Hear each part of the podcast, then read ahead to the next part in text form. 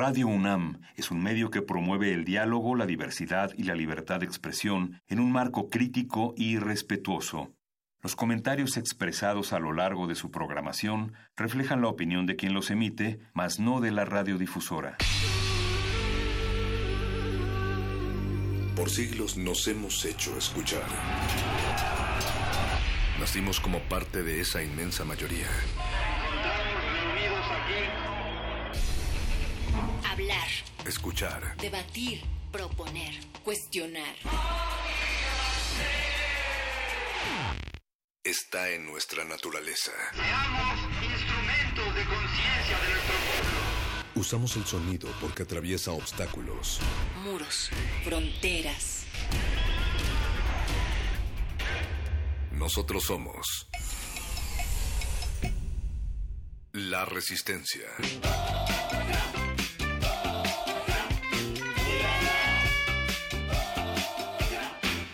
Resistencia modulada.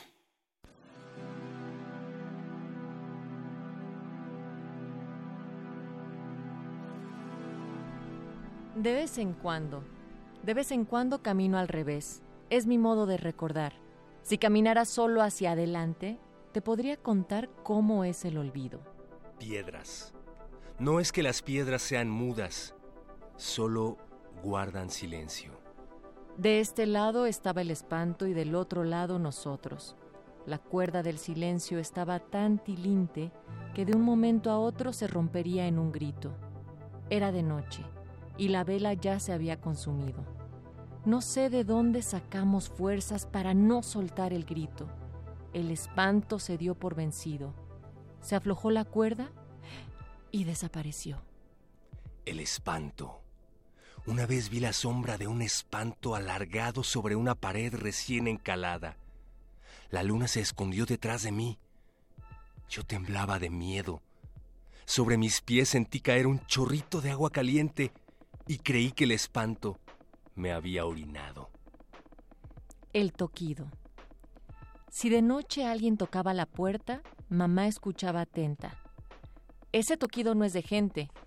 ¿Cómo lo sabe? preguntábamos.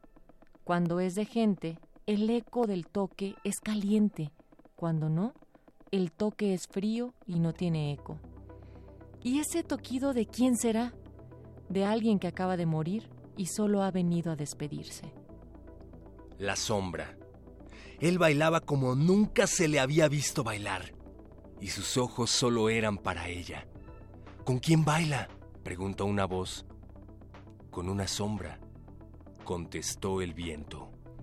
Cuando nací, me pusieron dos lágrimas en los ojos para que pudiera ver el tamaño del dolor de mi gente. Resistencia. Modulada.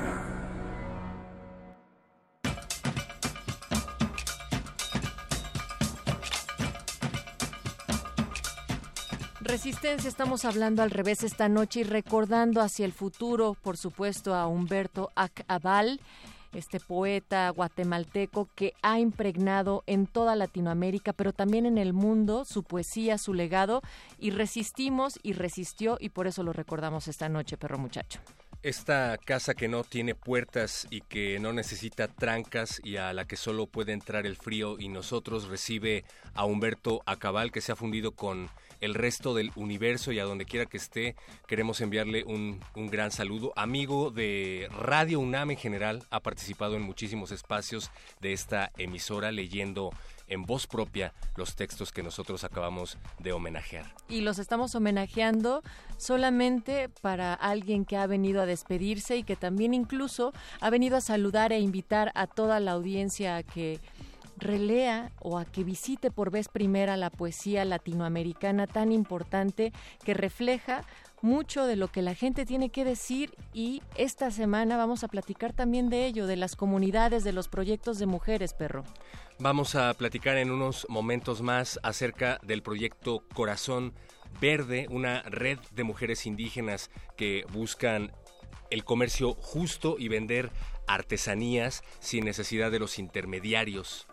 Y también vamos a estar platicando con clica. Ajá, la clica que es otra manera de hacer comunidad, esto es eh, a través de las redes en línea y una comunidad en contra de la violencia, porque si está en las redes también es real, también es acoso y entonces hay que organizarnos y vamos a platicar de esta iniciativa que se presentó el jueves pasado en el Centro Cultural España Perro y en el cual en el cual participan luchadoras y también la Sandía Digital, así es que quédense con nosotros, va a estar en esta cabina en unos momentos más también Eloísa 10 y Eve Alcalá, así es que muy atentos en este 96.1 de frecuencia modulada. Nosotros les escuchamos así como mi queridísimo Eduardo Luis, como dicen en, no, como dicen en Radio UNAM cuando les contesta Lalo Luis, ah. em, del otro lado del cristal en la en la producción ejecutiva en el 55 23 54 12, también les leemos en el eh, arroba R modulada, Facebook Resistencia Modulada o no, mi querido Agustín Mulia que está en la operación de esta cabina. ¿Será que sí? Bueno, pues mira qué tanto nos escuchan que hasta Alba Martínez, a cuatro planos de distancia sonora en la continuidad, también está atenta a estas transmisiones. Está atento también Rafael Paz y su equipo porque están a punto de tomar estos micrófonos. Para ser exactos, dentro de una hora más, esta cabina se convertirá en una sala de cine cuando llegue de retinas y van a platicar esta noche sobre la película Juan y Vanessa en compañía de Fabián Robles, quien es uno de los protagonistas muchas cosas para esta noche. Recuerden que esta resistencia inicia aquí a las 8, pero se va hasta las 11 de la noche y realmente nos quedamos en sus oídos. Háganos un huequito, sobre todo para escuchar Autonomía Indígena de la banda Migraña Social, parte de su disco Actitud y Rabia, que lanzaron en julio del 2016, esta banda de punk de la CDMX. Resistencia modulada. resistencia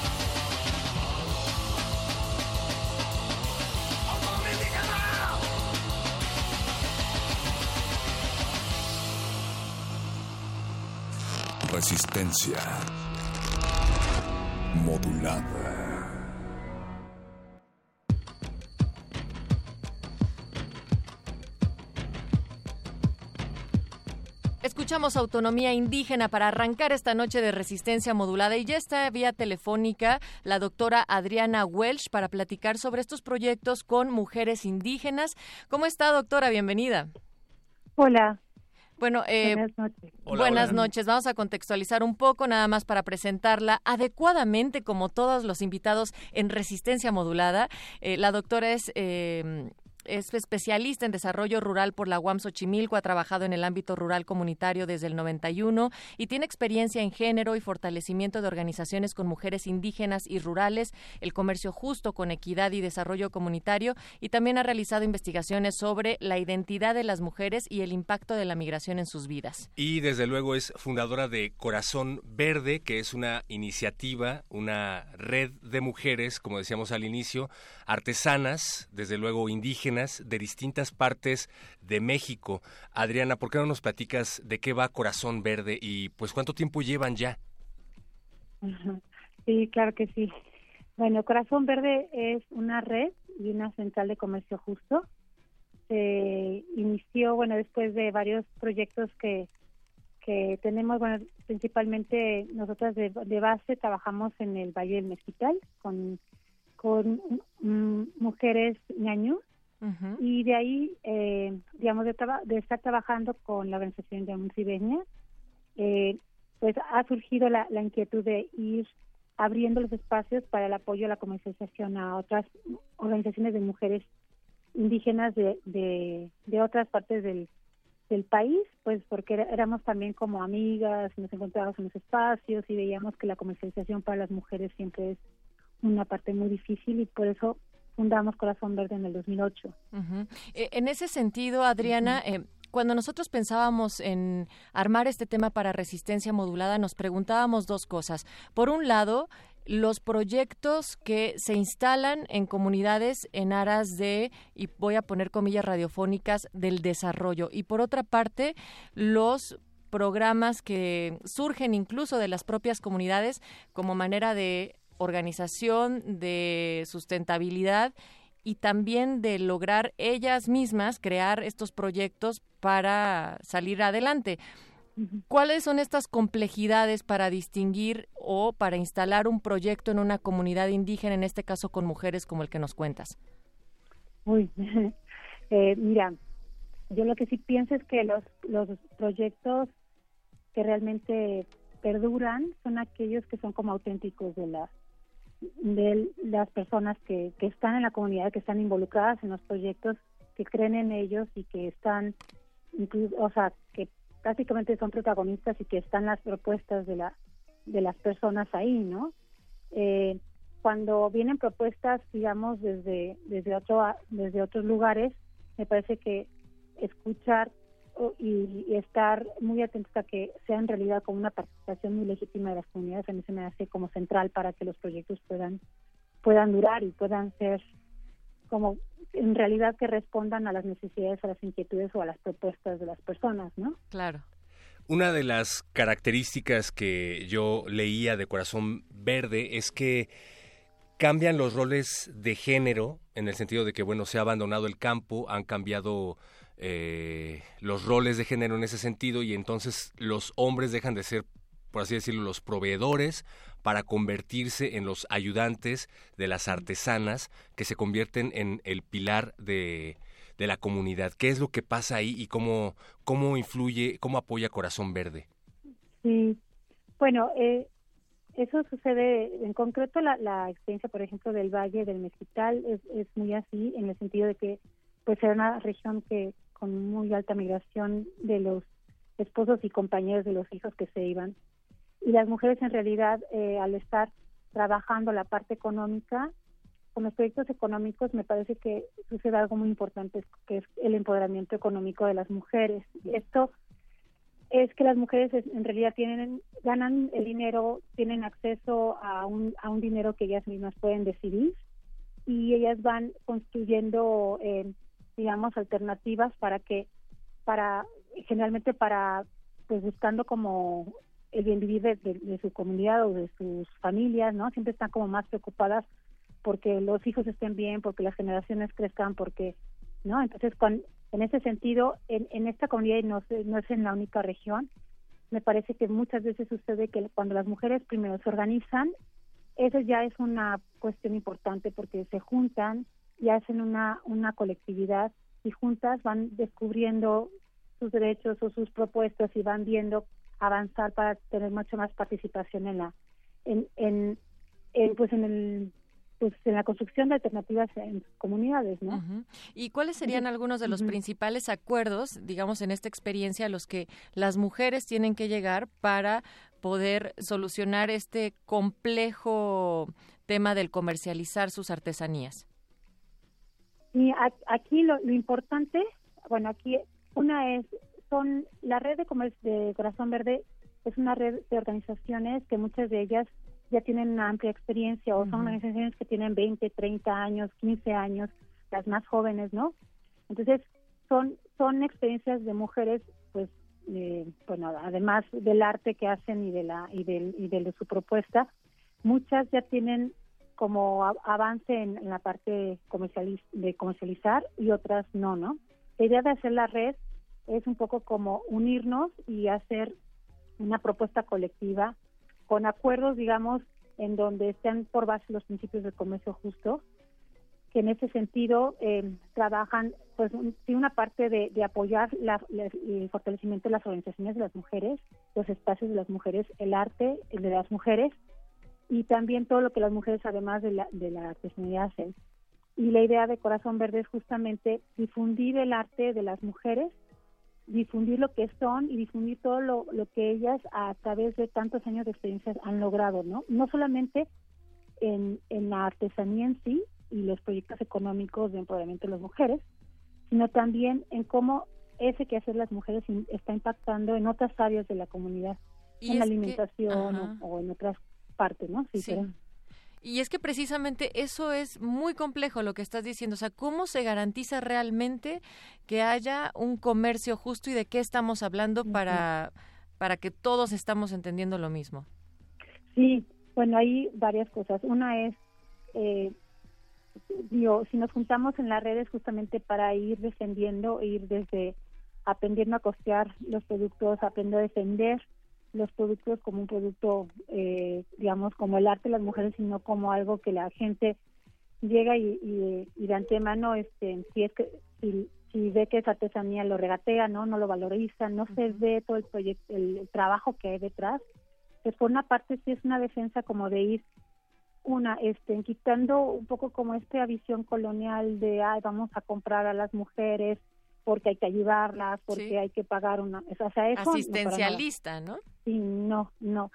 O sea, no hicimos un proyecto para que por caridad se compre a las mujeres, ¿no? No. O sea, primero es reconocer que este que hay un, hay experiencia de mujeres artistas, expertas de muchos años de trabajo y es como valorar el arte desde, desde otro punto de vista y valorar el trabajo que hay detrás. Entonces, hay que hablar mucho de lo que hay detrás de un producto y de todo el arte que hay detrás.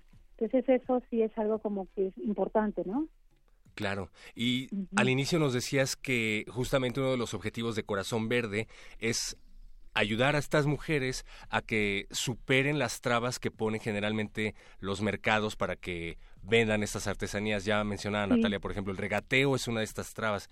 ¿Qué otros problemas, eh, a qué otros problemas se enfrentan ellas generalmente? Bueno, primero la movilidad, o sea, que las mujeres logren organizarse, este, salir de las comunidades, movilizar las las, las prendas a, puntos de venta donde los, las conozcan, las vean, no las valoricen.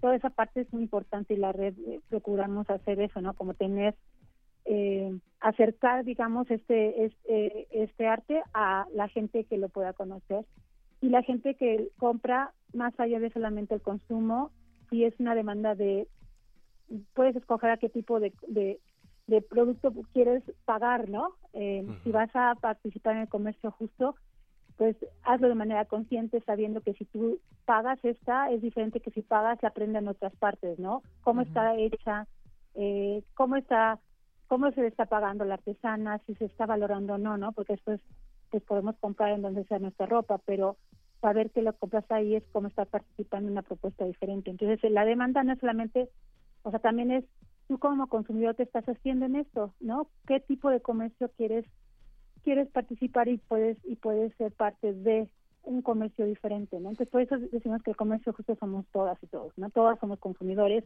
hay un poder consumidor fuertísimo y con nuestro consumo podemos cambiar mucho la noción de qué economías estamos eh, fortaleciendo, ¿no? Sí, y, cuando hablamos de qué tipo de economías, saber también que podemos crear otras economías y que incluso nuestro rol como consumidores podrían ser consumidores solidarios, además de conscientes que ya mencionabas, Adriana.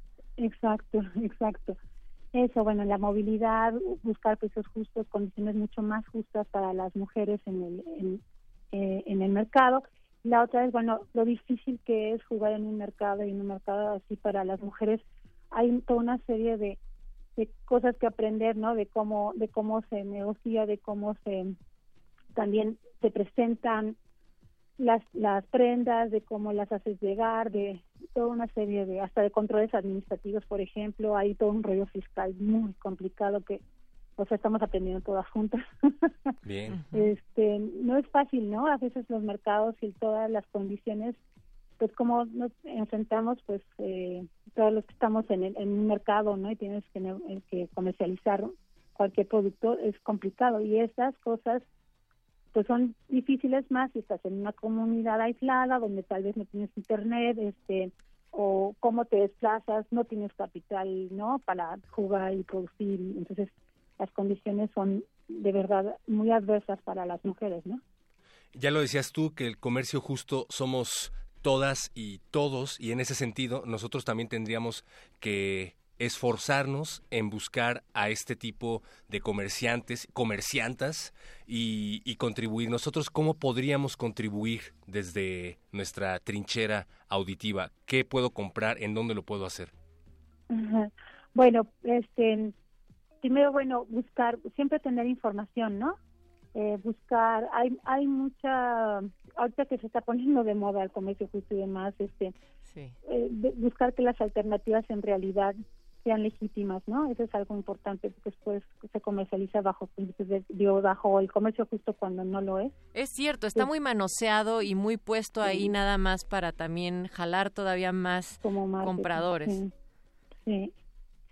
Entonces, bueno, eh, busca, buscarnos a las organizaciones, directamente también a las, a las organizaciones de las mujeres o en las redes para que, para, pues, contactarnos. Muchas estamos intentando estar en las redes, ¿no? Eh, hay, de hecho, las redes están a veces librando esta cuestión de la distancia para las mujeres, ¿no? De no tenerse que movilizar, pues están presentando, eh, digamos, los productos, eh, tienen más facilidad de presentar sus productos a larga distancia, ¿no? Y una manera en donde ustedes también pueden buscar esta información, conocer esos rostros y el acompañamiento del proceso tanto de producción como de consumo Em, solidario, insisto, más que responsable, porque también creo que es otro de los conceptos que han manoseado mucho, Adriana, es en www.corazón-medioverde.com. Sí, exacto, esa es la página. En las redes nos pueden buscar como cj.corazónverde, ese es el Face y el Instagram también. Pues muchísimas gracias. Gracias por dar a conocer este proyecto, por también entrarle a la reflexión en cuanto a los proyectos en distintas comunidades y sobre todo los que tocan a las mujeres indígenas. Y pues estamos al habla, Adriana. Muchas gracias. Gracias, de verdad les agradecemos mucho estos espacios. Eh, y gracias a Resistencia. Al contrario, gracias, a ustedes por resistir y estos son sus micrófonos. Adriana Welsh, doctora en Desarrollo Rural por la UAM Xochimilco, con el proyecto de Corazón Verde. También vamos a poner en nuestras páginas, ¿no, perro? Eh, Está bien, me gusta. Los links para que ustedes puedan encontrarlas y vámonos mientras también al Camino del Altiplano de Gallina Negra. Es parte del disco Altiplano Central que lanzaron también en el 2016 este grupo mexicano de fusión principalmente de rock progresivo con jazz. Te encanta el jazz. Me encanta el jazz. Nunca ponen jazz aquí en Radio Nam, ya era hora. Además, oye, dicen que también música mexicana y música clásica. Ah, mira. pero esto de música clásica es... Muy disruptivo. No, pues es un periodo, entonces sería música Puede ser música sinfónica, puede ser música de cámara.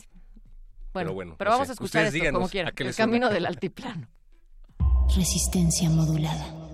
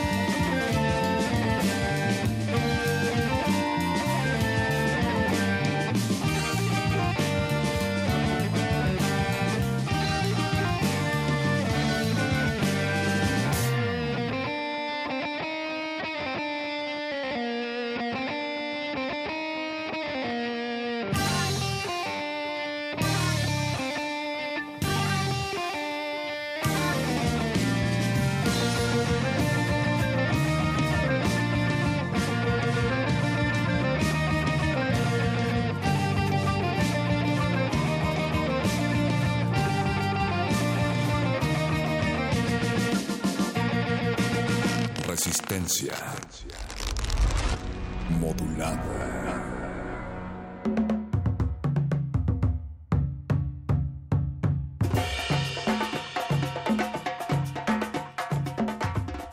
La Clica Libres en línea es una campaña que busca abrir el debate y acercar información y recursos de prevención y acción ante la violencia en línea que muchas jóvenes viven en México, o más bien prácticamente todas las jóvenes que tienen acceso a redes sociales desafortunadamente viven en México. Para platicar acerca de esto se encuentra ya en esta cabina Eloísa 10 de la Sandía Digital. Hola Elo. Hola, ¿cómo están? Y de la resistencia también, Elo. Bienvenida de nueva cuenta y Gracias. qué gusto recibirte ahora, Eve Alcalá, también de parte de Luchadoras. Hola, ¿qué tal? Buenas noches, gracias. Y ustedes ya escucharán que, bueno, más bien se han de acordar que Luchadoras, la Sandía Digital son proyectos con los cuales nosotros nos emocionamos muchísimo y que cada vez que podemos, pues hacemos vínculos para saber qué es lo que andan haciendo y ahora andan haciendo una clica, un grupo, una hermandad, solidaridad, pues que se establece para luchar la violencia en línea, Eve. El barrio las respalda. Así es, el La barrio, clica nos respalda. el barrio feminista nos respalda. Hubo una presentación el jueves pasado en el Centro Cultural España, decíamos, eh, de esta campaña que lanza Luchadoras y la Sandía Digital como parte de Dominemos la Tecnología. Y hay tres líneas que son fundamentales. Es decir, primero ustedes plantearon que lo que está pasando en línea es real. Dejar de ponerle este... esta aura como de fantasía, de poco amenazante, si alguien me está violentando en, la, en las redes, como que no pueda tener un impacto mental, físico y emocional. Por otra parte, también ustedes están diciendo que la culpa es de quien comete la agresión y además lo mejor es que las redes entre mujeres pueden activar respuestas inmediatas. Esto es hacer comunidad en línea. ¿Cómo llegan a esta campaña, Luisa? Bueno, llegamos a esta campaña eh, por allá de 2000, Hace dos años. hace dos años, a finales de justo. 2016, inicio de 2017. Eh, Luchadoras y la Sandía Digital comenzamos un, justamente un proyecto sobre el tema de violencia en línea y una de las primeras cosas que hicimos fue un conversatorio en marzo de 2017. Y a ese conversatorio invitamos a mujeres de todo el país, éramos en total como unas veintitantas, unas 20 mujeres que habían vivido agresiones en línea. Y justamente lo que hicimos en ese encuentro fue hablar de qué sucede, qué sucede cuando hay esta agresión, cómo impacta eso justamente en el cuerpo, en, la- en, las emociones, en la mente. ¿Qué se hace frente a esas agresiones? ¿Quiénes son los agresores? Em, ¿Cómo nombrar ese tipo? Porque, porque las agresiones no es, una, no es una única forma, hay distintas formas de agresiones. Entonces, ¿cómo nombrar esas agresiones? Todo eso lo conversamos colectivamente, de alguna manera como un mapeo o un diagnóstico colectivo, y ese fue como el, punto, la punta de lanza del proyecto. A partir de eso empezamos a, a trabajar todo lo que había salido en ese espacio, en ese encuentro, de a poquito hasta que finalmente se, se, convierta en la clica, que es esta campaña sobre la violencia en línea dirigida sobre todo a mujeres jóvenes, no porque sean solamente las mujeres jóvenes las que reciben agresiones, pero sí porque son las más, las más vulnerables en las redes. Ah, habiendo esta avalancha de memes, esta avalancha de información, esta avalancha de noticias falsas, de comentarios, de gente que comenta detrás de un monitor, o sea, casi casi como con una máscara que no se atreve a verte a los ojos y que te puede decir cualquier cosa. ¿Qué se puede entender como violencia en línea? ¿En qué momento rebasamos esa línea, si es que la hay, eh, como para considerarlo una agresión? Mm, bueno, justo uno de los ejes y mensajes ¿no? que tiene esta campaña es justamente es virtual y es real, ¿no? ¿A qué nos referimos con esto? Eh, que justo Natalia decía, ¿no? Un poco como la violencia pareciera que se queda sabes, como viendo a través de una pantalla negra y que no tiene repercusiones, pero la verdad es que nos dimos cuenta que la misma violencia que enfrentamos como mujeres en las calles, es decir, esta violencia física, ¿no? estructural que vivimos en las escuelas, en las casas, en la familia, simplemente migran a un espacio que es digital, un espacio en donde cada vez más las mujeres también lo estamos ocupando, lo estamos nos estamos apropiando de él, por ejemplo, el movimiento hashtag mi primer acoso, ¿no? Cuando una se apropia de las redes y pone allá afuera su experiencia, que cada experiencia de cada mujer es muy particular, recibe inmediatamente agresiones. Es como si fueras en la calle, ¿no? Y llevaras una falda y te toquetean y entonces lo que te dicen es que tú lo provocaste porque ¿por qué sales con una falda tan corta? Y de, de la misma forma sucede cuando tú en línea posteas una foto tuya, ¿no? O un desnudo o una foto cachonda o emites tu opinión acerca de algo y de repente viene el ataque, ¿no? Justamente es esta para nosotros no hay diferencia entre el mundo online y el mundo offline, ¿no? O sea, simplemente es toda esta violencia estructural, el machismo que vivimos a diario en estos espacios migra a un espacio digital, básicamente y todas estas cosas de las cuales dices que tendríamos derecho a hacer con el pleno goce, con seguridad, pero también con información de entonces qué hacer. Y esto me parece que es bien importante porque la clica viene a ser una herramienta para todas estas mujeres, ya sean jóvenes, mayores, pero bueno, como lo decía Celo, el grupo más vulnerable somos las jóvenes cuando estamos navegando en línea y estamos más expuestas para poder hacer frente a este tipo de violencias.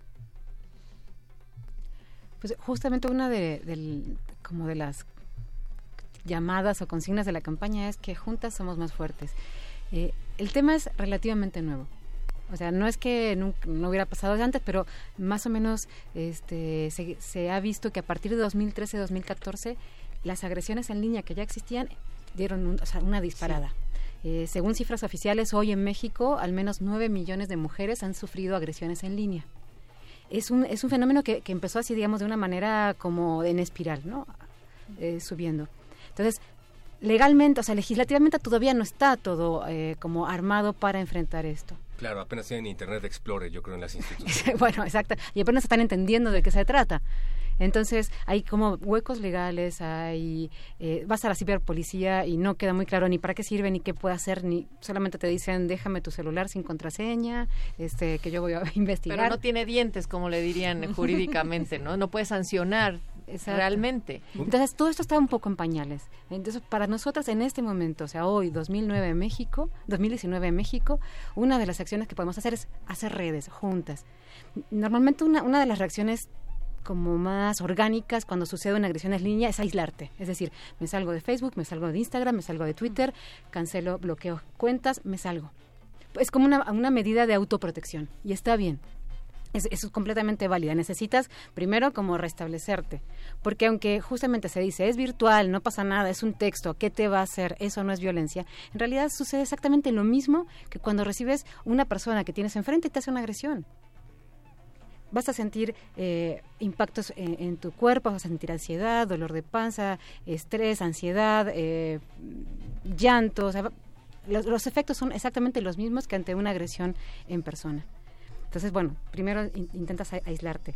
Pero en un momento probablemente va a pasar que quieres decir, bueno, a ver, quiero reaccionar ante esto. Y el tejer redes, el buscar apoyo, el hacer conexiones es clave.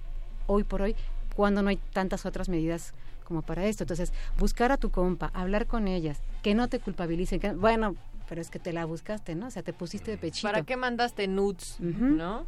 Ese es un tema que creo que merece mención aparte, ¿no? O sea, que se está poniendo, no quiero sonar a lo que voy a sonar, pero que se está poniendo tan de moda entre los jóvenes de que manda nudes o pasa el pack o hay sitios en internet en donde literalmente tienen miles y miles de fotos de mujeres que aparecen en la red sin su consentimiento. Así es. Y ahí el problema es que, bueno, vamos a denunciar esta fotografía, se baja, pero esa fotografía ya la tienen otros 10, que se la pasaron a otros 10. Ahí, ¿qué pasa? Eh, se le da asesoría a las chicas, y se denuncia la foto. Es que es precisamente la historia de Leos, Eve. Justo. Creo que algo aquí que mencionas es, es bien importante, ¿no? Esta campaña también, pues, interpela, ¿no? Como a generaciones más jóvenes, las prácticas que tienen las nativas digitales o los nativos digitales, como ahora se les llama, ¿no? O sea, ellos nacieron literal enchufadas y enchufados. Entonces, estos dispositivos, ¿no? Son como seres cyborgs, entonces a través de esto, pues construyen su identidad y también hacen clica, hacen comunidades, ¿no? Y parte de rituales de repente de entrar a ciertas comunidades son esas, ¿no? Mándanos el pack, manda el pack, quieres integrarte. Entonces son, o sea, son realidades que las jóvenes están viviendo fuertemente hoy en día y que de nuevo, ¿no? Ellas son las juzgadas, no se habla de los agresores. Y algo que también mencionas muy importante en pues puede que estés en una comunidad, ¿no? Y des un like o des un retweet tal vez tú no fuiste la persona que difundió sin consentimiento esa imagen, pero está siendo cómplice al final como de todo eso, ¿no? es como también un poco pensar en qué impacto tiene si yo retuiteo o comparto este pack en otros grupos de WhatsApp, ¿no? O sea, creo que se tiene que dimensionar como toda esa, pues sí, no sé si sea cultura o es una complicidad para nosotras y lo llamamos un poco como aprobación, ¿no? Social por parte de, de las personas. Entonces, pues sí, la historia de Leos va por ese camino. Ella decide tomar eso, decide sus propios caminos, que una es ir a ciberpolicía, ¿no? Y encontrar que es lo mismo cuando vas a levantar una denuncia porque te tocaron en el metro y te dicen, pero pues no hay violencia, si no hay moretón, si no le golpean, si yo no veo nada, no existe, ¿no? Por eso es que insistimos en que es virtual y es real. Por otra parte, igual, ¿no? En la misma comunidad, cuando buscas, ¿no? Que a los agresores, sean maestros, sean alumnos, haya un castigo, hay una protección por parte también de las comunidades a veces universitarias, ¿no? Una responsabilidad. Y luego están las plataformas que pues bueno, aunque son corporaciones, ¿no? Son como núcleos cerrados y privados y que sabemos que pues toda la data se capitaliza, de eso viven, de nuestras fotos, de nuestros likes, de lo que comentamos, ¿no? ¿Dónde está también la responsabilidad de estas personas, ¿no? A actuar. Entonces, en los recursos que pueden encontrar justo en, en la página de la Clica, ¿no? Libres en línea, va desde cómo desindexar una foto, ¿no? Cómo pedir a Google para hacer esto, cómo reportar, porque también creo que tienes que conocer muy bien las plataformas. Las plataformas tienen sus protocolos muy peculiares. Y algo que me gusta como de Juntas Somos Más Fuertes es esta idea de que no hay recetas únicas para encontrar tu propia respuesta, porque al final a mí el sentido de justicia puede ser muy difícil al sentido de justicia de Elo o de Natalia, ¿no? Entonces cada quien busca el camino y en el camino hay muchas opciones, ¿no? Es lo que a ti te haga sentir bien al final con lo que tú estés tranquila. Pero ustedes están proponiendo herramientas que me parece son muy válidas y que al menos incluso describen la parte técnica que siempre desconocemos y que ni siquiera la, la ubicamos en nuestros teléfonos, en las configuraciones de privacidad. De esas cosas tan básicas se encuentran, como ya lo decía Sebe, en www.libresenlinea.mx. No se espanten, no nos vamos, vamos a tener solamente un corte musical para toda la gente que nos esté escribiendo en arroba R modulada. Coralus eh, decía, ah, acabo de ver esto, pues súbele al 96.1 porque va a seguir esta conversación con la Sandía Digital está representando esa clica Eloísa 10 y Luchadoras esa otra clica que a todas hacen una misma, Eve Alcalá. Vamos a hacer una pausa musical. Esto quiero aclarar, es una recomendación de nuestro querido productor Eduardo Luis Hernández. ¿No de quién? ¿De quién viene? Bueno, ¿A dónde quieres llegar? Se llama la canción y es de Los Cogelones. Viene a colación. Los Cogelones son una agrupación de músicos y también hermanos originarios de Ciudad Neza que gestaron el proyecto de rock Méxica Experimental en el 2006, haciendo de esta una forma de vida y para dar su enfoque al discurso de sus canciones de la banda, para la banda suena esto así.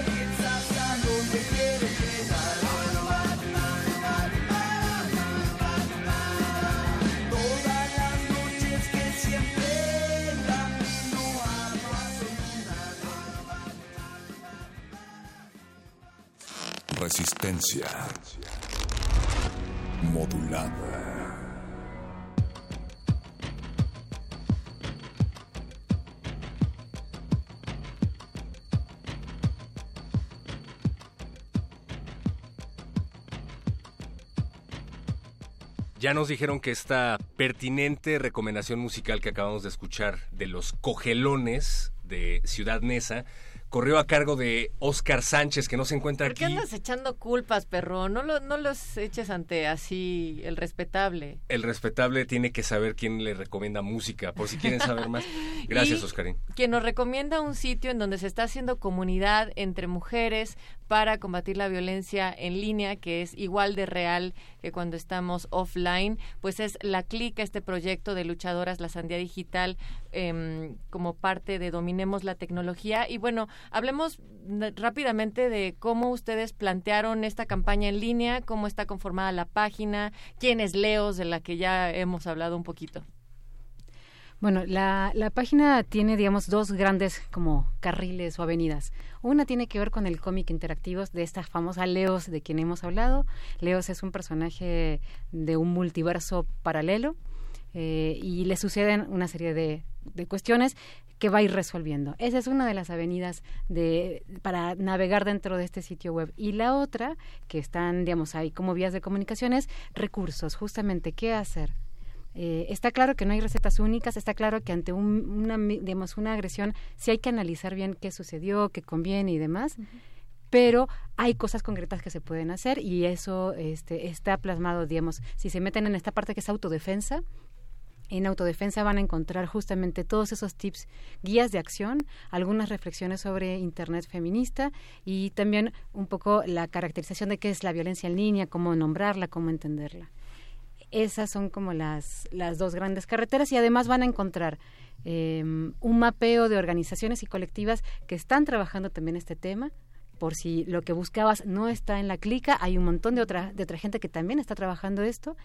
Y si te quieres sumar y dices, ok, yo también quiero hacer algo, hay cuatro acciones a las que estamos invitando, que son, pues comparte, difunde esta campaña con, con alguien que conozcas que ha vivido alguna agresión en línea, hackea, el espacio público es nuestro, hay una serie de stickers que puedes descargar, imprimir y hackear el espacio público, pegarlo ahí donde te mueves. Eh, hablar de, de esto que está sucediendo, crear un evento en tu espacio, hay un, ahí les compartimos también una serie como de pasos a seguir para armar tu evento o armar tu clica, es decir, armar un espacio seguro entre mujeres para poder hablar de este problema.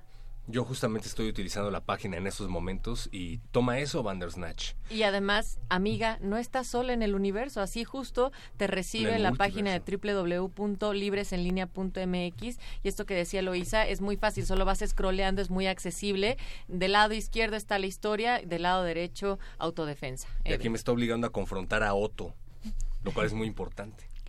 Sí, confrontar al agresor. Confrontar al agresor. Eh, además de el- la asesoría de la, que- de la campaña del cómic en línea, esto me puede llevar a buscar una asesoría legal en el caso de que algo como lo que estábamos platicando ocurra.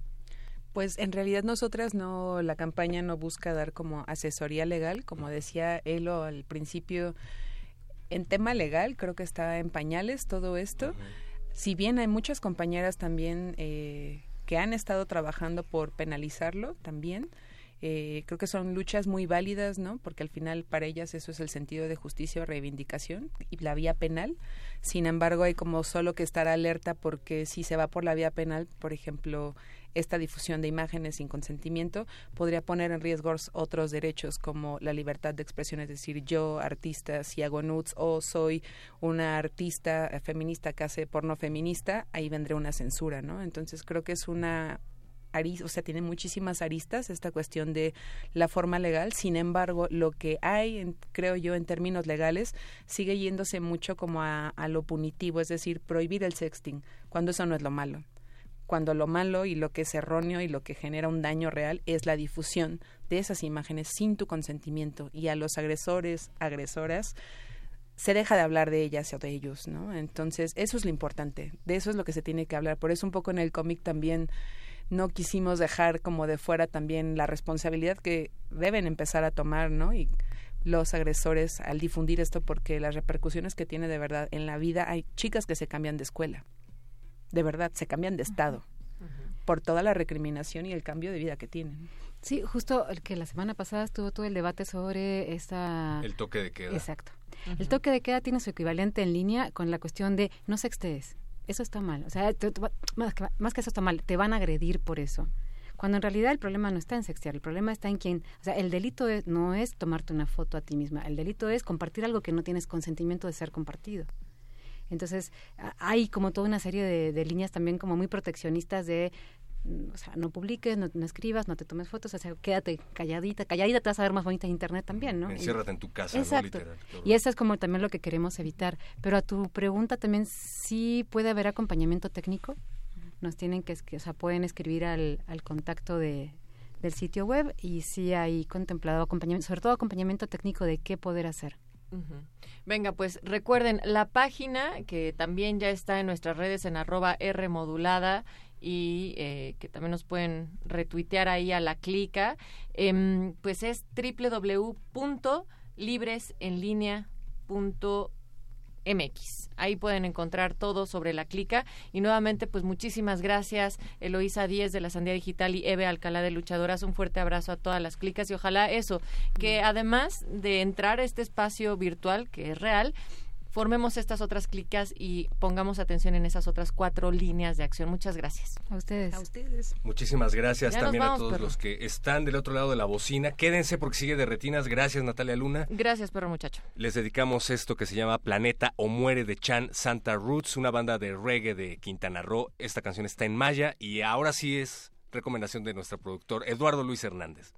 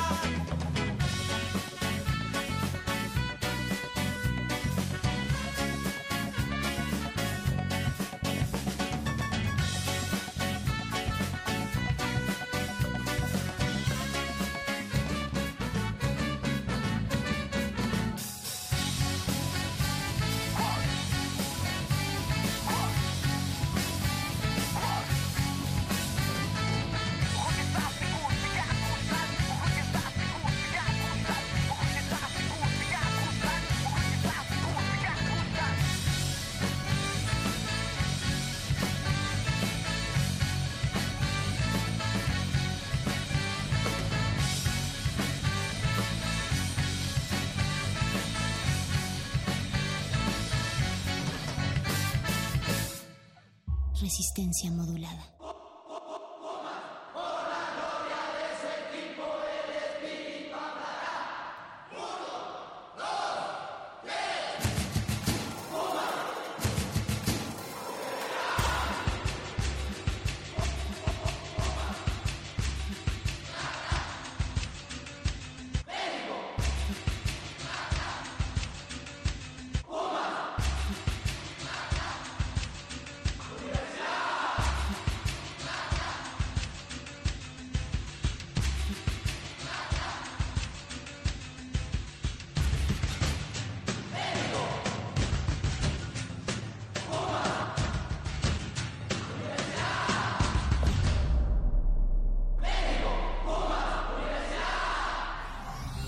Resistencia modulada.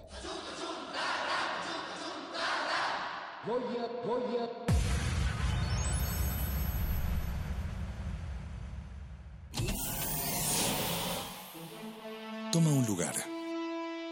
Aquí hemos venido a observar con los oídos. La imagen no es una idea fija. Se ajusta a todas las visiones y todos los géneros. Miremos y discutamos. De retinas. Un horizonte sonoro para vivir el cine. De retinas. Yo no quiero eso, único que quiero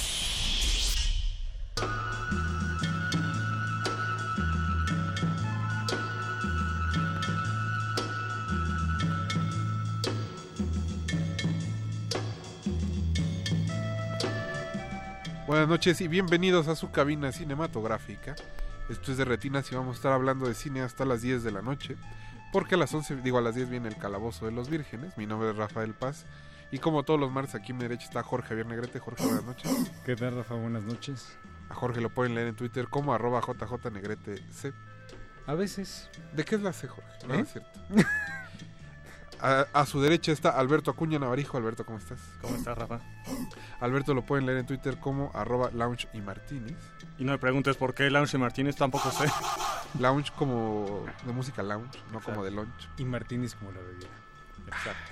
Qué bonito. No, sí, yo- Cuánta elegancia, la verdad. Muy Siempre, sofisticado. siempre me intrigó el nombre de Alberto justo Sí, sí, antes sí. de conocerlo. Dije, ¿quién es este, quién es este tipo tan A mí, a mí lo que me llamaba la atención es que sonara tan sofisticado y hablara de videohome.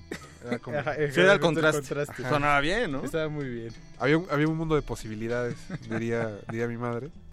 Lo cual está bastante bien, pero bueno, ahí pueden leer a Alberto. en Hablando Twitter, frente de, de Video Homes y de hablando otros. de videohome y otros de otras cosas. Pues. No, por eso está bien. Allá afuera en la producción está Mauricio Orduña, Eduardo Luis está en los controles y don Agustín Mulia está...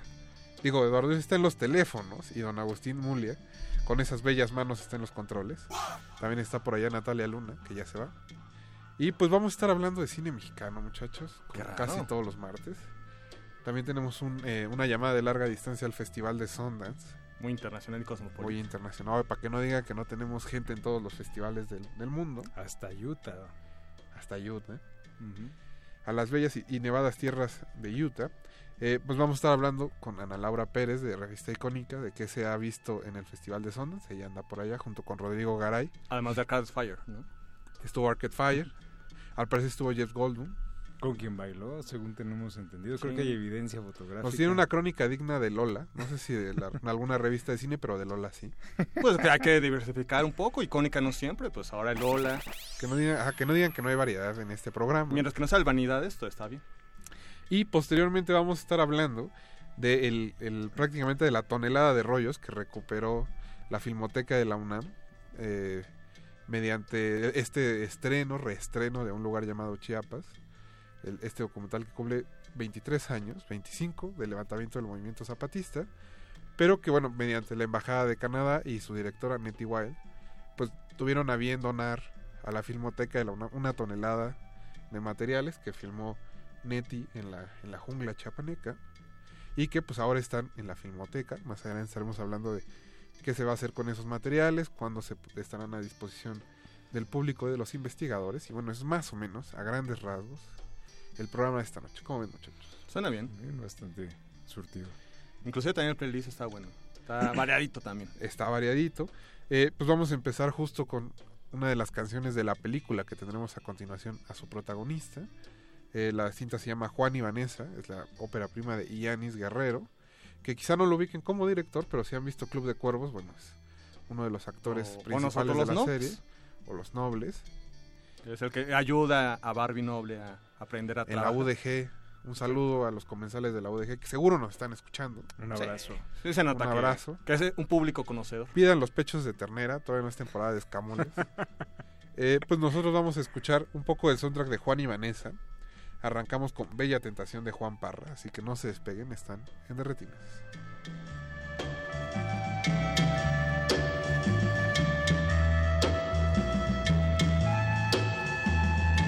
De retinas.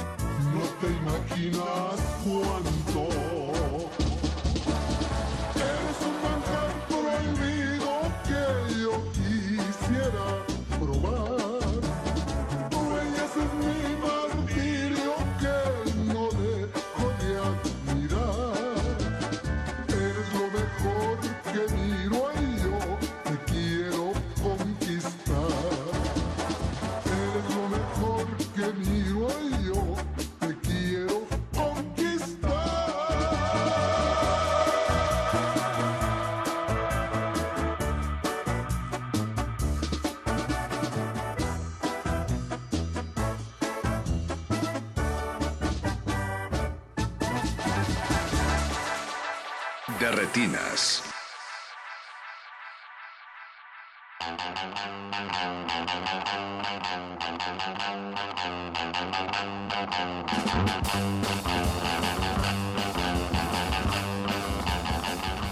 Y estamos de vuelta en Resistencia Modulada. Acabamos de escuchar Bella Tentación de Juan Parra, que es parte del soundtrack de Juan y Vanessa, la película de la que vamos a estar hablando a continuación. Recuerden que nos pueden contactar en Twitter como arroba Rmodulada y en Facebook como Resistencia Modulada.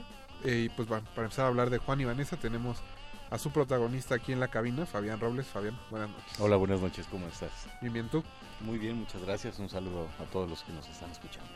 Para aquellos que no hayan tenido oportunidad de ver Juan y Vanessa o alguno de los materiales, porque se estrenó el viernes pasado, si no me equivoco, pues es la historia de un camionero de unos 30 y algo años, alcohólico, separado de su familia, y que pues en un recorrido, en un trayecto de, de camión, se encuentra con Vanessa, la Vanessa del título, y de ahí surge pues una relación bastante caótica, extraña. no sé qué otra forma decirle, Fabián. ¿Tú qué opinas? Pues yo, yo lo veo normal, ¿no?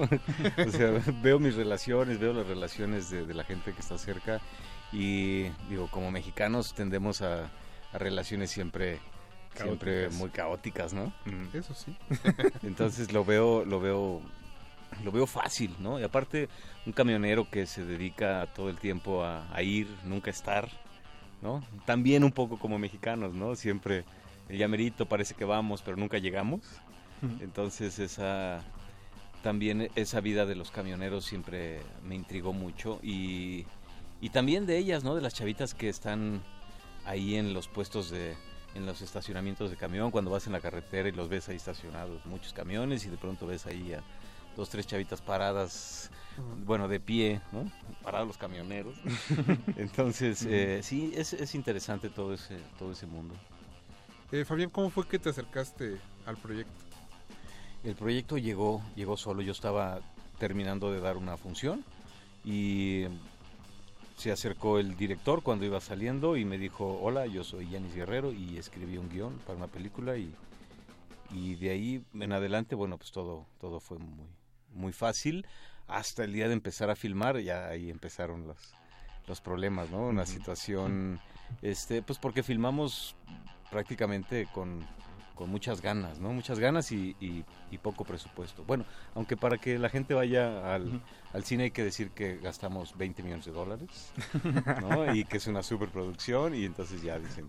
Seis meses de Está de buena. Seis meses de y postproducción. seis meses Sí, postproducción. para que se animen. Para que se animen, ¿no? Es, es como eh, el, el cliché, ¿no? El cliché de un buen proyecto, ¿no? Si hay mucho dinero, hay un buen proyecto y yo creo que ese es como es exactamente proporcional siempre a la inversión, ¿no? Donde dicen donde hay dinero, este, por algo será, ¿no? Ninguno de los trailers que salen en la película es real, todo es está digitalizado, ¿no? Entonces, digo, para que se justifiquen los 20 millones. Claro, de y yo manejando, ¿no? O sea, no, no iba manejando el chofer y de pronto Yanis dice el director, oye, necesitamos, aunque sea unos, unos segundos viéndote manejar.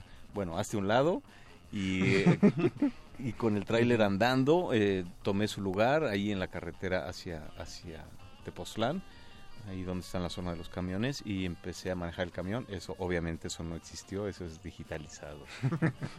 Oye, entonces llegas, el proyecto llega a ti y qué fue lo que Yanis, que también es este actor, lo comentábamos eh, antes de ir al primer corte, eh, qué es lo que este vio en ti que este llegó directamente contigo con este personaje. Yo creo que, eh, bueno, eh, directamente, supongo, ha de haber visto mi cara, ¿no? Y dijo, tiene cara de camionero, cuerpo de camionero, y lo demás, lo demás vino solo. Él, él fue como un encuentro fortuito. Eh, bueno, uno cree, ¿no? Uno siempre cree que son casualidades, pero bueno, creo que es como una red que se va que se va juntando y él me vio en la obra y dijo, mira, este, este, no sé por qué me ha de haber visto cara de Juan, ¿no? Porque soy Juan o Vanessa, porque me dicen. ¿Cuál de los Sí, dos no, es el que se pinta el cabello ¿no? no es el que se pinta. Y, y contrario a lo que hizo por ahí con, con el personaje de Vanessa, porque él quería a alguien, alguien nuevo, alguien que, que fuera muy fresco y, y que fuera empezando en esto del arte. Aunque ella creo que cantaba con su familia, eh, tenía un grupo musical y amenizaba, amenizaba este, por ahí eventos, eh, pero nunca se había, nunca ah, había estado en, en frente de la cámara. Frente hablando de, de eso, eh, por una parte es la primera actuación de ella, de Karen Martí. Por otro lado, pues nosotros te conocemos más eh, por la televisión, ¿no? Eh, las telenovelas, las series. Eh, digamos que este es tu primer protagónico. Por ahí hay, hay algún eh, video home por ahí también donde has actuado, ¿no? La, la troca de Sinaloa es uno de, de ellos. O sea, Pero- ya tenía, ya tenía experiencia. Pues sí, sí tiene experiencia. volante ya. En trocas, ya había en manejar. eh, Pues ahí está, Manejar, exacto, ya, ya sabías. Pero bueno, finalmente son eh, dos eh, experiencias eh, opuestas. ¿Cómo es la relación con, con ella, con Karen Martí? Tú, tú que tienes ya más eh, trabajo de varios años, ella que eh, más allá de una experiencia como cantante, pues no, nunca había estado frente a una cámara. ¿Cómo fue ese trabajo? Fue excelente. Yo creo que eso fue alguna artimaña del director, encontrar a alguien eh, que sea muy grande, que no parezca tanto como yo, y alguien mm, que parezca muy chavito, pero que no sea tanto como ella, y, juntar esos dos mundos, ¿no? Alguien eh, a la vez con experiencia, pero sin mucha... eh, eh, sin, sin muchas películas, ¿no? A, lo mejor de televisión y, y ella también en, en- en el arte, pero no en esto, ¿no? Entonces yo creo que por ahí fue alguna artimaña y la química fue formidable y creo que eso se, se nota en la película. Sí, se complementó bastante bien. Así es. Y en el caso de Yanni, digo, también él está debutando como director. No sé si tenías ocasión de conocerlo antes de, de entrar al set o de entrar... No, no lo conocía. Fue todo fue muy muy muy curioso cuando él cuando yo lo conozco. Eh, yo hago telenovelas. Este, él, todavía no salía la película de Nosotros los Nobles, Ah. entonces pues prácticamente no lo conocían. eh, por eso es que yo no tenía eh, el gusto de conocerlo. Eh, después cuando trabajo con él, bueno, gran sorpresa para mí, este, porque excelente su, su dirección y la forma en la que fue llevando los personajes. Ya después vi sus películas y ya le dije, dedícate a dirigir toda la vida. Entonces eh, fue una química bastante importante y necesaria. Ahora sí que hasta que termine la, la, la temporada de La promoción de ajá. Igual. Sí. Hace- ah, el siguiente el siguiente año, porque ahorita está muy activo con la serie. ¿no? De- Sí, de futbolista lo he visto Sí. por ahí vestido, ¿verdad? No, no he tenido oportunidad de ver la serie, pero... Y, bueno, Fabián, en realidad eh, el personaje de Juan es, creo, un personaje complicado en el sentido de que es pues, un alcohólico que está alejado de su familia, que tiene mil y un problemas, y que cuando se le cruza esta muchacha parece como no querer entrar al juego de conseguirse precisamente otro problema, pero pues, hay algo que es como irrefrenable en su, en su relación. Así es, es lo que a mí, a mí me, me gusta mucho eso de la película, que a pesar de ser un, un gran drama, es divertido. Creo que se acerca mucho a la, o sea, a la forma de ser del mexicano, ¿no? que a pesar de que estamos viviendo siempre en, en- al límite y, y, eh, y a punto de, de que nos lleve a todos, pues siempre tenemos ese ánimo y somos divertidos, y pero pues también inconscientes, ¿no? A la vez es... es eh, es el mundo este lleno de, contrastes y de surrealismo en el que vivimos en este país. Entonces es una historia divertida a pesar de, lo fuerte, eh, pero, pero sí tiene, sí tiene mucho de realidad. Digo, esto de querer acercar la realidad a la televisión o, al... Creo que el arte, en lo personal, ¿no? Eh, creo que el arte no es para reflejar la realidad, ¿no? Creo que es un- poco, no, no es el, el camino, ¿no? Sí, sí te muestra, es, es para que sientas más la vida, ¿no? Más que la realidad, porque la realidad siempre es subjetiva y, y depende de tu nacionalidad, de, de localización geográfica, entorno familiar, las realidades de cada uno van, van cambiando, pero la vida esa es la misma, ¿no? Todos respiramos y todos queremos ser amados, queridos, aceptados, eh, tengamos la religión que sea o, o vivamos donde, donde vivamos. Entonces creo que en eso, eh, el- a pesar de ser una historia muy mexicana, donde salen obviamente quinceañeras y luchadores, no deben de faltar en, en la película mexicana, es también el tema universal, ¿no? que es el, el- el amor y sin edad. ¿no? A veces el amor llega y sabes que, sabes que se va a ir, pero bueno, hay que aprovecharlo. Que es un poquito también volviendo a nuestra capacidad de, vivir el, momento. Creo que el mexicano tiene esa capacidad de, saber experimentar y disfrutar el momento, aunque con esa misma imprudencia de que no se preocupa nunca en el futuro y nunca prevé y nunca ahorra. Por otro lado, frente ahorita que mencionabas esta cosa de, de la realidad, que mencionaba también Yanis en cuanto dónde se sitúa la, la, la película, esta ciudad un poco irreal, ¿no? Donde todo se va conectando, eh, de- o sea que la distancia se va cortando, ¿no? Se va comprimiendo. ¿Cómo fue también eh, pues la filmación como tal? Mencionas ahorita que pues, era un- una cuestión eh, presupuestal muy alta, muy alta. Pero bueno, finalmente... Por gusto, era, era por gusto, eh, rudo por gusto. Pero cómo es presente ese trabajo, ¿no? Ya como actor, también tú viendo Laura que te metes por primera vez en forma al cine, pues cómo es este trabajo de producción. Para mí fue toda una experiencia. Vengo de las telenovelas, acostumbrado al, al camerino y este y a la atención y, y siempre a los, a los servicios que están en el organigrama antes que todo, ¿no? Primero los servicios y después todo lo demás. Y tiene un ritmo también para ir, obviamente, día tras día. Claro, no, no puedes grabar más de ocho horas porque estamos sindicalizados, ocho horas seguidas, sino ya es... En fin, toda esta situación que, que, que lleva la televisión. Corte A en el estacionamiento a las de, de los camiones en Vallejo a las 4 de la mañana eh, sin un baño y con un hoyo en una esquina que es donde los camioneros van a hacer las necesidades. ¿no? Curiosamente con una puerta eh, hecha con, con unas como, como dibujos, eh, como una instalación, con cuerpos, con figuras de cuerpos este, eh, invertidas. ¿no? Ok. Una, una- ahí en el Instagram tengo una foto muy, muy, muy interesante sobre la puerta del baño, que era un hoyo. Entonces, imagínate para las mujeres, para la actriz.